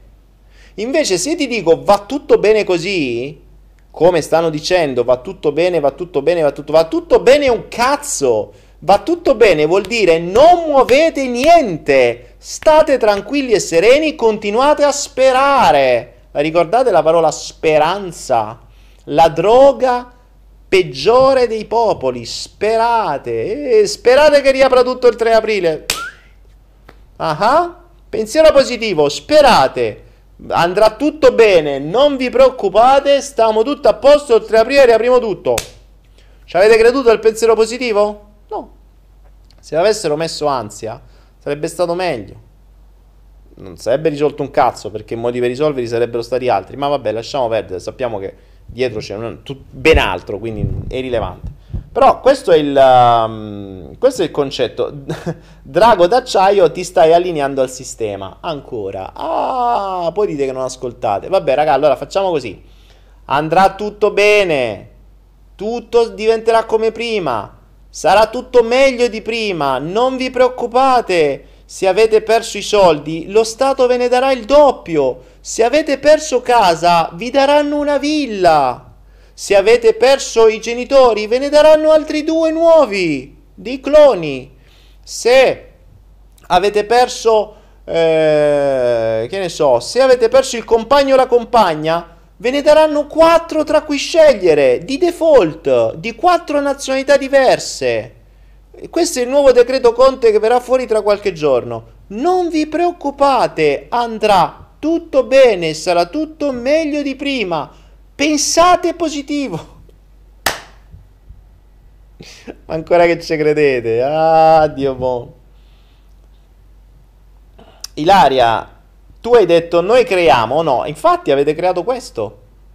Infatti avete creato questo. L'Italia ha creato il paese più infestato del mondo. Fatevi due domande. Cioè, esatto. Voi create, appunto, chiedetevi quello che avete creato. Ricordatevi, i pensieri di ieri hanno creato la situazione di oggi. I pensieri di oggi creeranno la, la, la, la condizione di domani. E vi posso garantire che il pensiero di oggi non è andrà tutto bene, perché qua ho migliaia di messaggi di dire io non ce la faccio più, non ce la faccio più e se vedete le statistiche, perché dobbiamo sempre vedere le statistiche, ricordatevi che le, la visione di ognuno di noi è molto ristretta. Le statistiche stanno dicendo che, uno, sono aumentati il numero di richieste di divorzio già adesso, che non vedono l'ora che finisce sto cazzo di virus per divorziare. Due, è aumentato il numero di suicidi. Tre, è aumentato mostruosamente l'utilizzo di psicofarmaci in questo mese. Quindi questa è la statistica di fondo. Non va un cazzo tutto bene. Cioè, ok? Poi se la vogliamo raccontare, però se ce la raccontiamo che va tutto bene, non agiamo, non reagiamo. Allora, vogliamo usare questo tempo per far sì di trasformare questa pandemia in, una, in un vero dono, perché questo è un dove l'ho già detto. Il dono sta dentro di voi, avete il tempo per agire, per fare quello che non potevate fare per crearvi le vostre attività, per uscire dal sistema, per, per, per innamorarvi dei vostri figli, per innamorarvi delle persone che avete a fianco, per stare con... per fare tutto quello che non potevate fare prima. Cioè, magari questa cosa durasse 6-7 mesi. Certo, ne usciranno le aziende, l'Italia, ne uscirà con le gambe rotte. Cioè, è fatto per impoverire ma se capisci il giochino potresti anche arricchirti. Perché in questi giorni chi ha fatto degli ottimi giochi ha fatto un sacco di soldi, per esempio. Oppure in questi giorni chi ha usato bene il tempo si è studiato, sta studiando, sta creando, sta facendo. Eh, quindi.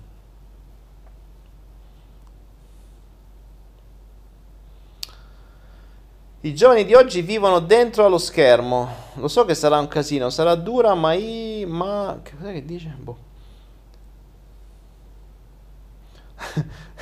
Chiara dice, ma se vi dà fastidio la sua negatività, perché state ancora qui? Ma la cosa bella è, e poi l'ho detto prima, eh, vi posso dire ragazzi, mm, è, veramente drammatico non essere ascoltati.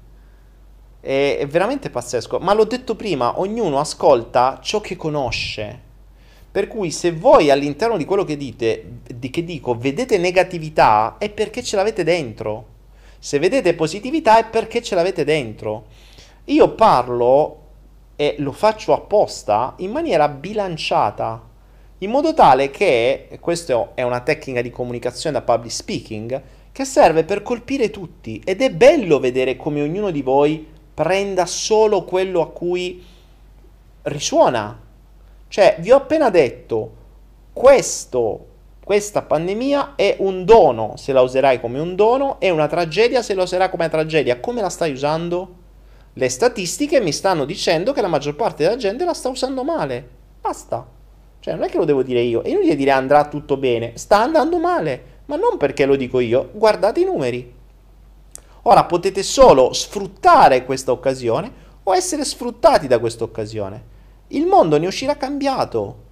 Ma se adesso vi organizzate per adattarvi e sapete come si muoverà il mondo, invece di crearvi una tragedia, potreste magari sfruttarlo al meglio.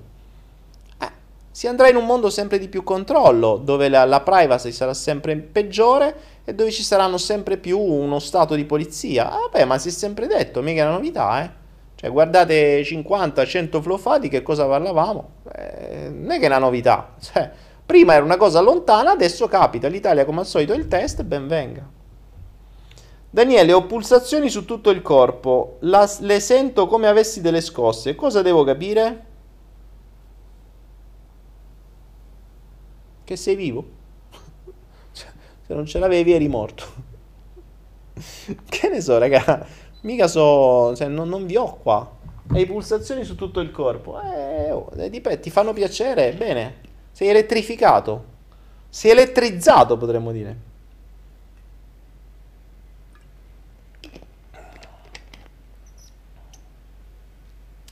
Ciao Dani, puoi dare una dimostrazione di una tua vita passata? Mm, no. Come ti do una dimostrazione? non è che posso canalizzare il mio sciamano interiore o l'attentatore, cioè non, come lo canalizzo. Non è che ti posso far esplodere casa. Dove andremo a finire secondo te? Ma Manuela, vai a finire sempre dentro casa tua, non ti cambia niente. Cambia soltanto che ci saranno più regole, più norme e, e che sarai sempre più pecora, cioè né più né meno. E dovrai essere felice di esserlo, basta. Cosa pensi dell'origine dell'essere umano sulla Terra, Filippo? Ma ne ho già parlato. Mm. Probabilmente siamo una, un errore genetico. Stellina del Nord, è un sintomo di risveglio quando prendi scosse elettrostatiche sempre? No, Stellina, probabilmente c'hai le scarpe di gomma. Eh, o vesti di lana, non lo so. Le scariche elettrostatiche non è un simbolo di risveglio. Che io sappia, no. Diciamo che i simboli di risveglio sono altri.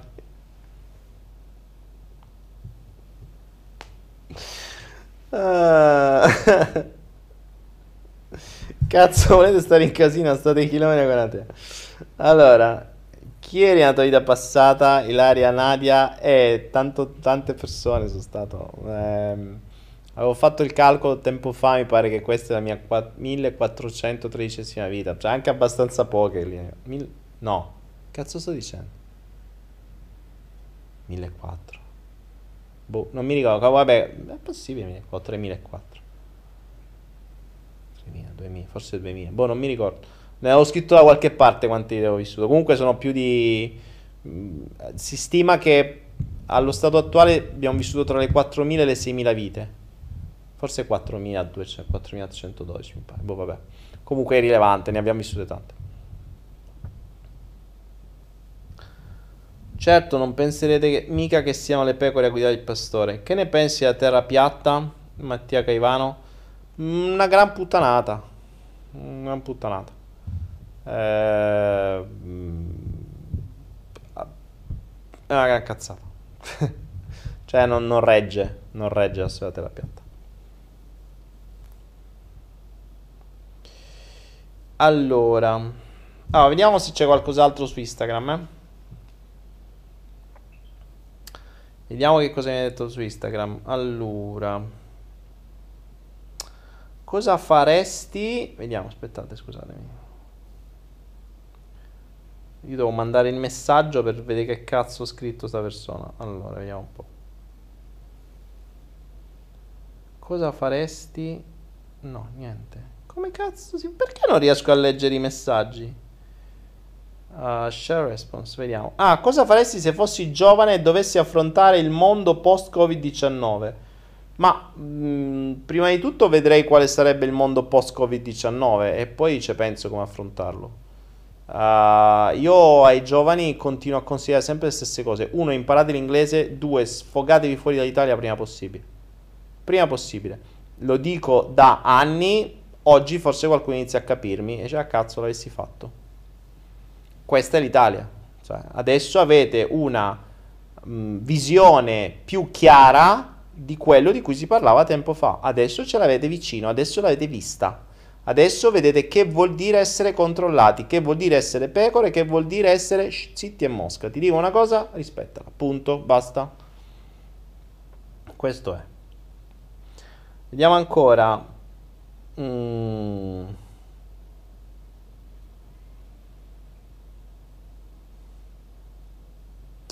Allora, vediamo se qualche domanda da parte vostra. Secondo te l'America andrà in default? Ma figurati. Ma l'America in default, scordatelo. L'America ha già fatto un piano da 2000 miliardi, se non ricordo male. Da noi ne hanno fatti 25 miliardi, che non servono neanche a coprire le bollette a momenti. E in America, considerate che allora, l'America è 6 volte più grande dell'Italia come popolazione, 6 volte. Noi abbiamo fatto 25 miliardi, loro 2000. Tanto per darci un'idea, eh, figuriamo.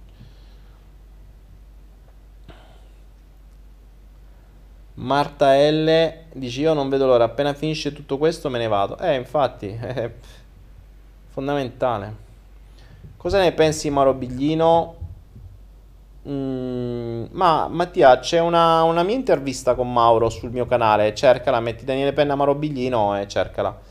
Eh, da considerare, da considerare, non dice cose sbagliate, non sono verificabili, però lui dice giustamente io ho trovato la Bibbia, non, non, non, ti so dire se sono giuste o sbagliate, ti so dire che sulla Bibbia c'è scritto questo, poi fa un po' il cazzo che ti pare. Appena posso scappo a gambe levate dall'Italia. Eh, brava Chiara. Ciao Daniele, hai mai letto la storia di Dienach, l'uomo che visse nel XX secolo? No.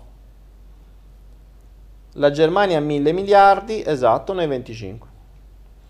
Perché chi distrugge il pianeta continua a farlo? Non hanno figli, ma questo è sempre stato solita, il solito discorso. Ma gliene frega un cazzo, non, non, è, non, è, un concetto dei figli. I loro figli continueranno a distruggere il pianeta da una posizione di, pre, di, di prevalenza, quindi Uh, il loro interesse, il con- loro godono dal controllo, non dalla, dal... Tanto la roba pulita loro se la possono mangiare, ce l'hanno. Eh, I modi per, per pararsi il culo ce l'hanno. Mm, siamo noi quelli che prendiamo merde da tutte le parti. Donatella, conosci il canale BioBlue? Sì, certo, conosco anche Messora. Uh, Daniele, se uno parla sempre in testa, è pazzo? In che senso? Parli in testa alle persone, cioè ti metti in testa una persona e ci parli, magari parlaci all'orecchio, è meglio. Se parli in testa è un po' scomodo. Poi soprattutto gli aliti sulla testa, gli fai tutto il muco sulla testa, viene male. Adesso col, col Covid gli, fai, gli devi parlare con la mascherina, pare brutto. Invece se gli parli vicino ti sente è meglio. Adesso devi tenere un metro di distanza, però insomma alzi un po' più la voce, con la mascherina ti senti uguale. È meglio parlargli vicino più che parlargli in testa. Però è sempre meglio parlargli in testa che parlargli dietro le spalle. Anche questo c'è da dirlo. Poi se intendi invece che c'hai le voci nella testa e sei pazzo, non lo dire in giro, se no ti piace schizofrenico, però ce l'abbiamo tutti. Mi preoccuperei se non ce l'avessimo. Ehm, se non ricordo male è stato stimato che noi ci facciamo mi pare 40.000, una media di 40.000 domande al giorno. Cioè noi siamo una macchina da domande. E, e ovviamente se ci facciamo le domande vuol dire che abbiamo un chiacchiericcio interno che è devastante. Chiacchiericcio interno, che poi tra l'altro non è solo uno, spesso e volentieri sono più voci, più persone, più bordello pazzesco che abbiamo dentro, mh, mm, che dicono a volte cose contrastanti, a volte, spesso, eh, che vengono poi mh, mm, messe nei fumetti o nei film o nei cartoni animati come il diavoletto e l'angioletto, ma magari fossero solo loro due. Però sì, cioè, è abbastanza normale, direi non sentirti pazzo ma non dirlo in giro, perché se lo dice uno psichiatra ti imbottisce sugli psicofarmaci. Ciao Daniele, saluti dall'Istria. Ciao. E Simo97 dice ci, vedre- ci, vedranno giovani untori appena finito. Eh, mh, mm, sì. Sì, vi dico già che mh, mm, ci guardano male mh, mm, tanto. Cioè già l'italiano non è che era ben visto ultimamente nel mondo. Adesso è seccato. Quindi imparate l'inglese a un livello tale che non si capisca che siete italiani. E se vi chiedono da dove venite, dite un'altra roba. Dite Francia, Spagna, quello che è. Ma anche se anche loro tra un po' saranno un tori pure loro. Russia, ecco, Russia è meglio.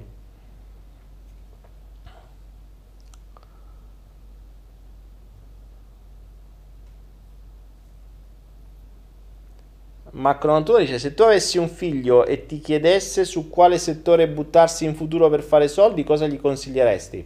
Internet. Assolutamente. Assolutamente. Creare rendite via internet. Mm, non c'è dubbio. Cioè, muoversi immediatamente a creare rendite. Scorda di lavorare, deve, dovrebbe, se oggi avessi un figlio a 18 anni dovrebbe avere già delle rendite tali da non aver bisogno di fare nient'altro. Se non gestire quelle rendite e continuare a investire quelle, basta. Eh, continuo a dire sempre la stessa cosa. Uno dovrebbe dall'età di 6 anni a 18 anni mh, crearsi il proprio zoccolo duro di denaro. E dai 18 in poi campare di rendita dagli investimenti di quel denaro, il che basterebbero 100-200 mila euro. Insomma, oggi, oggi con 100 mila euro investiti bene incassi uh, 10 mila euro l'anno, che è già quasi uno stipendio se poi investi anche quelli, investi bene, ma investendo in maniera facile, sicura, senza fanpicci. Quindi se poi continui ad avere altre rendite e le rendite non si sono fermate, vai bene così. E, e non mi dite che i bambini non possono farlo, perché se un bambino è capace a giocare su, su Minecraft o usare un telefonino, allora vi posso garantire che ci sono bambini di 6 anni che sanno usare i telefonini meglio dei migliori imprenditori del mondo. Quindi vuol dire che un bambino è capace a fare l'imprenditore, se soltanto venisse instradato bene, o meglio a creare delle rendite. E lo possono fare facendo quello che già sanno fare, usando gli strumenti che già sanno usare. Solo che se invece di usarli a, a cazzo, li usassero per qualcosa di utile e fossero instradati in una certa maniera, potrebbero già farlo. Donatella Women, questo virus sarà la svolta per un cambiamento globale? Sì, ma non certo in meglio. Sarà un cambiamento globale, ma non certo in meglio. Perché non interpellare gli sciamani? Forse potrebbero debellare sto cazzo di virus. Ancora. Mari Vittilio, ma dove li investi? Eh, Mari, ho fatto un corso bello corposo, grande eh, dove spiego tutto quello che faccio per uh, ottenere una rendita da capitale di almeno il 10% annuo. E lo trovi su Anaera, si chiama Raddoppia il tuo patrimonio. Cecilia, come sta papà? Papà sta bene e mia mamma non sta bene. E purtroppo non mi posso muovere. Daniele, secondo te un vaccino sarebbe obbligatorio? Potrebbe essere una, una probabile soluzione. Potrebbe essere una cosa che hanno sempre detto, adesso c'è Bill Gates che inizia a parlare di microchip. Eh, beh ragazzi, potrebbe essere un ottimo modo per dire abbiamo trovato il vaccino, vi dovete vaccinare e in più vi dovete mettere il microchip che registra sotto pene le vaccinazioni. Quindi se voi volete entrare nella città, volete lavorare, volete mangiare, volete uscire di casa, dovete avere il microchip, se no arriva il drone e vi blocca. Mm, cosa abbastanza fattibile già da adesso la tecnologia che c'è, quindi eh, secondo me stanno già testando, stanno già testando i droni che non avevano ancora testato per il riconoscimento facciale, in questi giorni lo stanno testando. Uh, si vede che i vari piloti di droni imparano a essere sempre migliori, a girare per le città. E, tra l'altro ho visto i droni che stanno usando, sono dei droni con i controcazzi, non sono certo quelli con cui volo io per fare le riprese, quindi abbiamo già delle belle cose.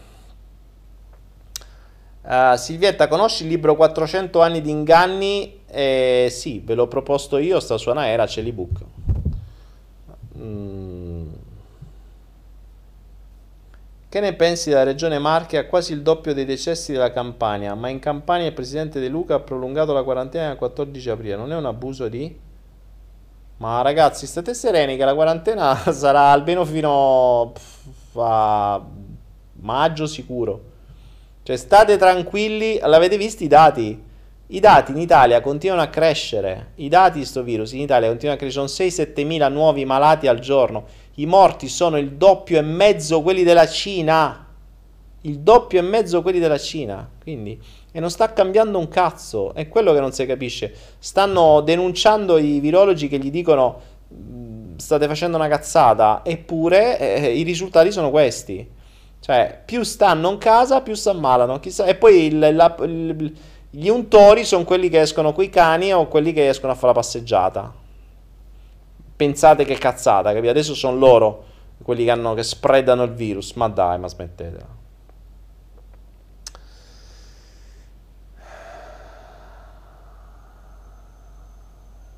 Vediamo, vediamo. Pietro Massaccesi, col cazzo che torna in Italia, eh, lo so. Ma infatti Pietro, oggi come oggi che ha la fortuna di stare fuori, col cazzo è tornata. Io purtroppo dovrei tornarci, ma non, non, non mi piace per niente. Adesso non ci posso manco tornare.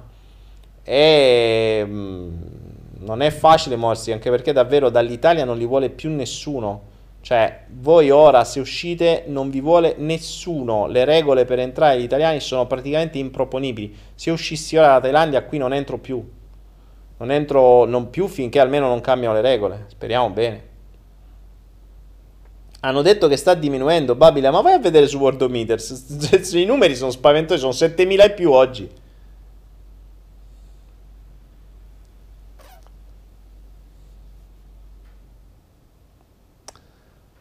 Uh, vediamo, vediamo.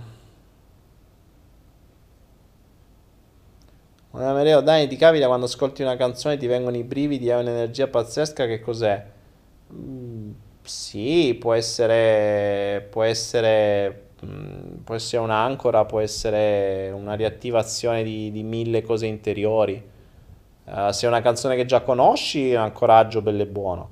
Se una canzone nuova, potrebbe avere dei passaggi che siano ancoraggi potrebbero avere delle parole che siano ancoraggi, potrebbero quelle parole riavviarti delle emozioni che sono ancoraggi, e...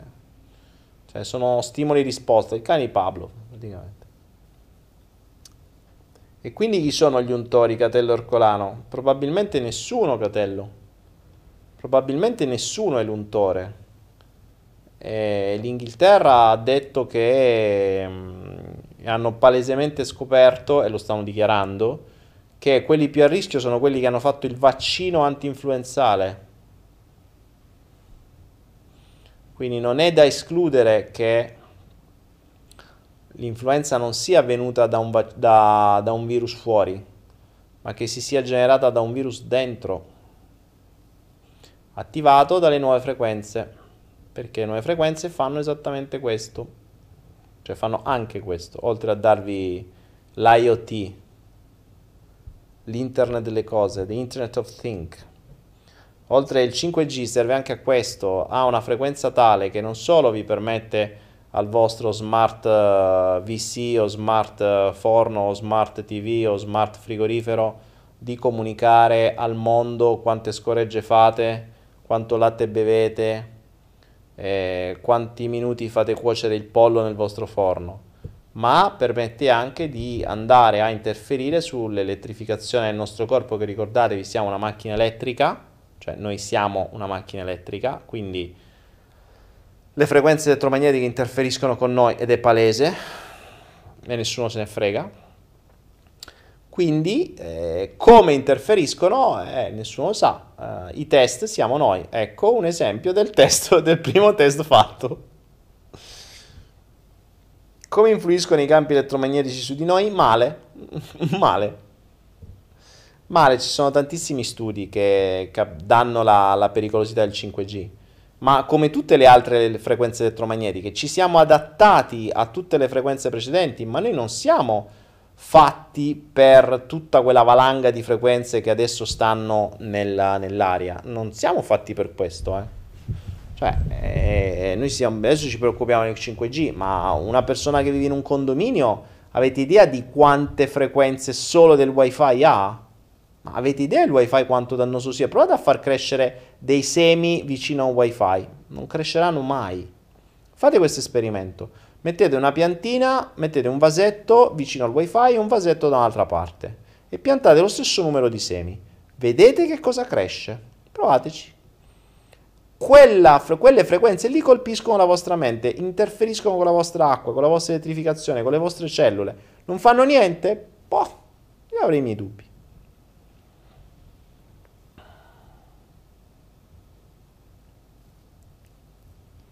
Marco De Gol, non avevi detto che era il pipistrello scappato da... No, quello l'hanno detto loro che era il pipistrello, mica l'ho detto io.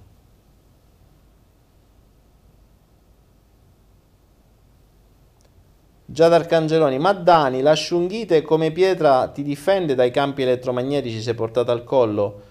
Giada, dovresti stare dentro un bidone d'alluminio per essere difesa dai campi elettromagnetici. Cioè, non è una... La pietra dovresti stare dentro una botte di shunghite, ok?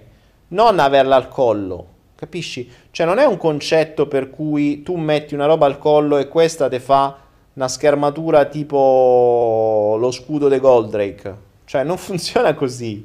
Le onde sono ovunque, entrano ovunque.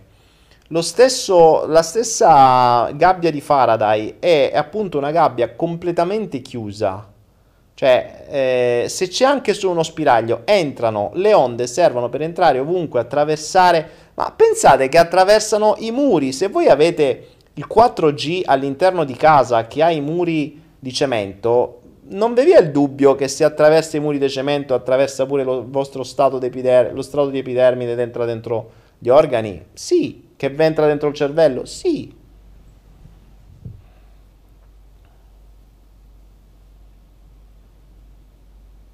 Raga, avevamo detto di non parlare più di questo virus. Dai, ormai cioè, c'è talmente tante informazioni in giro, andatevi a cercare. Cioè, basta. Alezina, il Flow Lab, eh, il Flow Lab rimane per il 5 luglio, se Dio vuole, se no lo sposteremo più avanti. Il Flow Lab sarà sarà quando Covid lo vorrà. Siamo in mano al, al virus. Ma se ci pensate, basta a fare sto cazzo di virus. Giusto questa ultima osservazione. Se ci pensate, abbiamo solo cambiato Dio, eh. Cioè, prima è, è una sorta di unificazione delle, delle religioni. Prima credevamo tutti e avevamo paura tutti dell'amico in cielo o del Dio immaginario. Dio che ti manda all'inferno, Allah che ti mandate qua, eh, eccetera adesso abbiamo tutti pauri, paura di un altro dio invisibile che nessuno ha visto e chissà che cazzo fa. E vabbè. E questo è mondiale. Abbiamo unito le religioni sotto un unico tetto.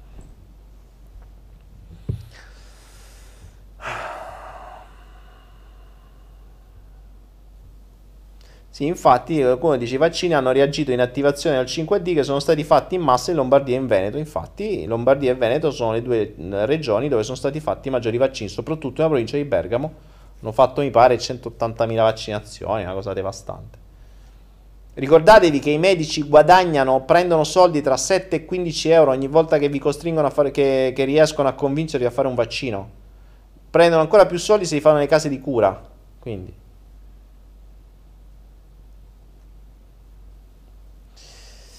Ah, vediamo, vediamo. Perché ci mangiamo le unghie fino a far uscire il sangue? Siamo in 500, Dani. Come fai a sapere che siete in 500 che vi mangiate le unghie? o forse siete in 500 qua sul flow. ah, dai. Le religioni sono secondo te basate sui contatti con civiltà alieni? No, le religioni sono state studiate a tavolino da, da chi comanda e da chi ha diviso le nazioni e le comunità perché serviva farlo. Ma tutte le religioni fanno sempre capo a una sola, che non lo sanno neanche loro, ma vengono comandate sempre stessa, dallo stesso gruppo. Eh, riguardo a questo c'è sempre la mia playlist su YouTube che si chiama Chi comanda davvero il mondo. Non è mia, e sono dei video di un uh, professore americano eh, con i sottotitoli in italiano. Sono tre ore di video, sono cinque video, devo ancora finire di vedere anch'io, ma vi dà una visione abbastanza mh, chiara di come funziona il mondo. E chi sta sopra, sopra, sopra non è nessuno di quelli che pensate voi. Hai mai fatto l'allineamento divino? Lo conosci? Proviamo a farlo adesso, ragazzi. Allora, AP mi chiede se ho mai fatto l'allineamento divino. Ci proviamo. Useremo per questa volta quello che è una divinità. L'allineamento mi provo ad allineare. Eh? voi non mi vedete, mi metto così, così vediamo se sono allineato. Aspettate. Un po' a destra. Ditemi voi se sono allineato, eh? Un attimo.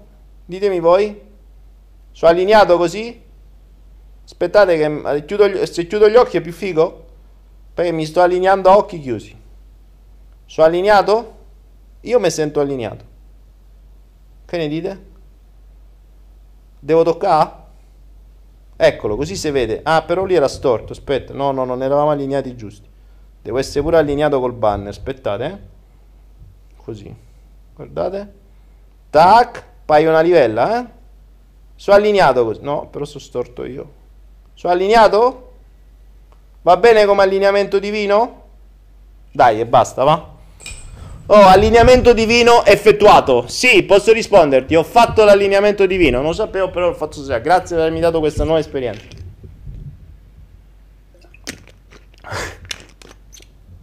È stato bello però, eh. ho avuto tutta una serie di scariche elettrostatiche, elettromagnetiche, mi sembrava di stare sotto, sotto un'antenna del 5G, ma speriamo che non mi si attiva il virus. Allora, Daniele, che ne sai dei pregiudizi cognitivi? Che cazzo ne so? Non so, cosa sono i pregiudizi cognitivi? Cos'è? Una cosa nuova che avete inventato? Me lo andrò a leggere. Dani, allineamento perfetto, a posto. Te manca il bicchiere di vino. Allineamentissimo, ok, ok, ok, ho fatto, ho fatto. Sta alienvato, non allineato. Daniele, quando fai così sei ancora più cazzo. Oh, Dio buono. Dani, ci puoi parlare dei sogni? Che te devo dire? Mi fai morire da ridere. Uh, parliamo dei sogni. Sì, parliamo dei sogni. Sono le 22.16. Vi voglio dare un... Ok, chiudiamo con questa che mi piace. Mm Tempo fa eh, una persona mi diede una grande illuminazione, adesso sono serio, eh? cioè togliamo un attimo l'allineamento divino, grazie quello per l'allineamento divino, vedo che, eh, vedete che sorride pure che si allinea. Torniamo un attimo seri e chiudo con questa perché sono le 22.17, però questo è fondamentale perché me fu, per me fu una grande illuminazione. Parlando con una persona che aveva studiato tanto Freud, mi diede, eh, ho studiato il, um, l'interpretazione dei sogni di Freud. Um, mi fece notare una cosa che non sapevo.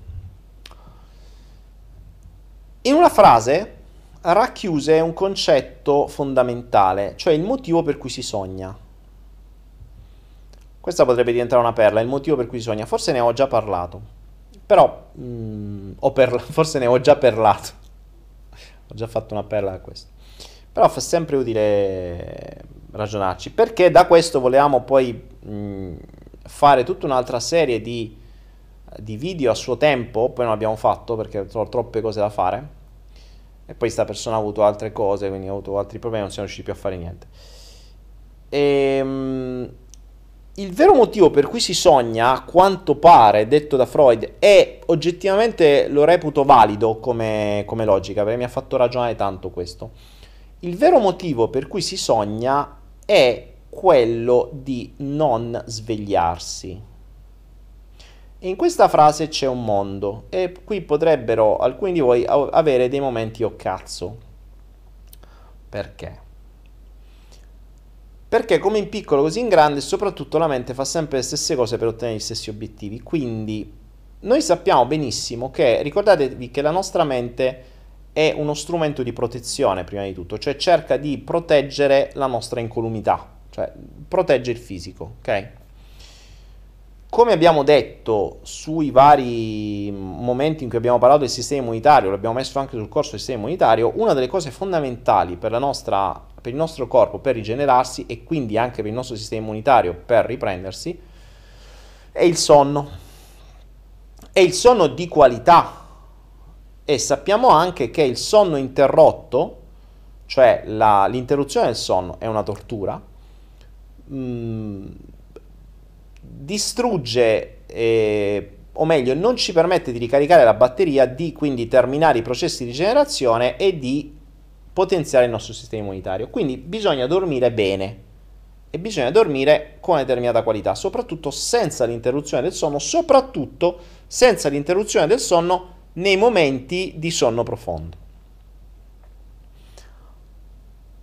Ora, perché si sogna? Per evitare di svegliarci. Perché? Nel sogno che cosa accade? Nel sogno in genere si va, mm, si dice che si sogna bene o male, eh, o si metabolizza la giornata, oppure vengono fuori i demoni interiori, cioè tutte quelle cose che noi da svegli non facciamo, facciamo finta di non vedere, lo abbiamo detto prima, quelle della nostra bilancia dolore, cioè i nostri traumi, i nostri demoni maggiori, quelli che non abbiamo risolto, le cose che dovremmo fare oggi per cambiare, ad esempio. Che cosa accade nel sogno? Il sogno, nel sogno la nostra mente usa metafore. Perché usa metafore? Perché metti il caso che, non so, tu hai fatto un figlio per sbaglio, ok? Prima vivevi una vita tranquilla, adesso sto figlio ti ha rovinato la vita. Ora, ovviamente tu coscientemente ti racconti che ami tuo figlio, che è la cosa più bella del mondo, eccetera. Inconsciamente lo vorresti sgozzare come un coniglio, far scorrere il sangue lentamente e sperare che soffra. Ma questo è inconsciamente, non è consciamente. Okay? Inconsciamente ti racconti la cosa che sta nella società. L'inconscio invece, tra l'altro attenzione che l'inconscio, adesso diceva anche ehm, Jodorowsky, il, il nostro inconscio è molto splatter, cioè mh, mm, se si mette lui può tirar fuori delle robe spaventose e c'è una parte in molte delle persone che cioè, probabilmente molti di voi hanno vissuto uh, sogni in cui squartavano, sfacevano, dicevano. Ma non solo, quello è ancora niente rispetto a quello vero. Perché appunto i sogni sono fatti per non svegliarci. Cioè, dentro vorremmo sgozzare nostro figlio e sperare che soffra malamente perché ci ha rovinato la vita, per esempio. Oppure vorremmo sgozzare il nostro compagno oppure appenderlo, impiccarlo e sparargli, fargli soffrire mille cose per tutto quello che ci ha fatto, la nostra compagna o quello che sia. Questo dentro, ma noi non lo sappiamo, dentro sta questa roba. Fuori ci raccontiamo tutt'altro. Ora, che cosa accadrebbe se nel sogno noi costantemente rivedessimo la scena in cui facciamo soffrire lentamente o squartiamo o ammazziamo o scortichiamo o chissà quale altra cosa splatter a qualche persona che ci raccontiamo che vogliamo bene. Ovviamente se vedessimo una scena del genere sarebbe un incubo e ci sveglieremo di botto.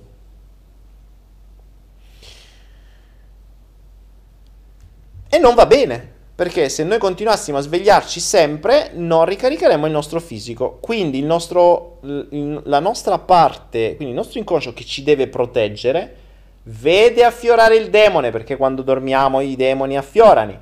Arriva il demone e lo veste da pagliaccio e te lo appioppa. Te lo appioppa e ti dice, tiè, sogna questo. E ti viene fuori la metafora che c'è questo, che ne so, che stai con un bambolotto e questo bambolotto, che cazzo ne so, eh, sta, lo stai lavando nell'acqua e poi lo lasci andare in una cosa di fiori. E quello magari dentro di te ti ha tradetto il bambolotto era tu fio, l'acqua lo volevi affogare e i fiori è la bara che è morto, ok? Quindi, mh, mm, però se lo vedi così è più facile è più facile da... Lo vedi, non capisci, tu ti svegli, oh, ho sognato una cosa, un bambolotto, dell'acqua, lo lavavo, i fiori, boh, chissà che vorrà dire. Il giorno dopo te ne mette un'altra, ma sotto c'è sempre il trauma. Quindi di fondo sogniamo per non svegliarci. Ecco perché poi Freud faceva tutta questa cazzo di interpretazione. La cosa bella qual è? Che da questa logica, e poi qui chiudiamo, mh, mm, mi venne una grande illuminazione perché la nostra mente questa cosa qui non la fa solo quando dormiamo, ma la fa anche quando siamo svegli. Cioè, la nostra mente ci fa vedere solo quello che serve affinché noi non ci svegliamo questa è l'illuminazione, la perla di questo flow di oggi. Ricordatevelo. Se nel sogno il sogno serve per non svegliarci, nella veglia l'interpretazione degli eventi esteriori viene fatta in modo da non svegliarci. Ok? Cosa vuol dire? Vuol dire che se io ho una relazione in cui sto malissimo, oppure a un lavoro in cui io sto malissimo, ok? Uh, dovrei cambiarlo assolutamente perché mi stressa da morire. Mm, sto male, ho gastriti, cistiti, ho le, le, le, le castriti, ho qualunque cosa perché mi castro. Esiste la castrite? No, eh, come malattia. Mm, e per cui questo lavoro io lo devo cambiare. Però non lo posso fare perché ho il mutuo, perché ho la carta di credito, perché devo mandare i figli a scuola, perché tutta una serie di cose. Quindi che succede? Tu hai magari il capo che lo vorresti ammazzare, ma non puoi. E questo durante i sogni ti viene fuori una metafora. Però durante la veglia che ti succede? Di tutto di più mentre vai al lavoro. Quindi i segnali sono palesi, buchi le gomme, eh, fai un incidente, c'è sta eh, ti, ti arriva qualunque tipo di messaggio per farti capire che tu devi cambiare lavoro. Ma che succede? Tu stai andando al lavoro, ti si bucano tutte e quattro le gomme, compresa quella di scorta, assieme. E tu che cosa fai? Invece di capire il messaggio come dovrebbe essere capito, entra l'inconscio perché dice no, questo non può adesso chiamare il capo e mandarlo a fanculo come vorrebbe, oppure andarlo lì dargli una coltellata per tutto quello che gli ha fatto. Non lo può fare. Quindi mettiamogli un filtro. Eh, hai bucato le 5 gomme perché probabilmente gli angeli ti hanno salvato da un danno maggiore perché magari se non ti si bucavano tutte e cinque le gomme, adesso c'era un incidente più avanti, ti arrivava una betoniera e ti scaricava tutto il cemento sulla macchina e tu morivi soffocato come dentro una bara di cemento. Vedi, l'arcangelo San Michele, Gabriele, Metatron e Megatron ti hanno salvato la vita. Ognuno ti ha bucato una gomma tutti assieme e sono stati gli angioletti che ti hanno salvato. Ecco, con questa puttanata ti ha permesso di non svegliarti tu guarisci le cose, cioè cambi macchina, chiami un taxi e continui ad andare a lavorare lasciando la macchina lì come uno stronzo. E, e, e, questo è il concetto, questo è quello che fanno in tanti. Questo è quello che fanno in tanti, cioè mh, mm, fanno di tutto per non svegliarsi.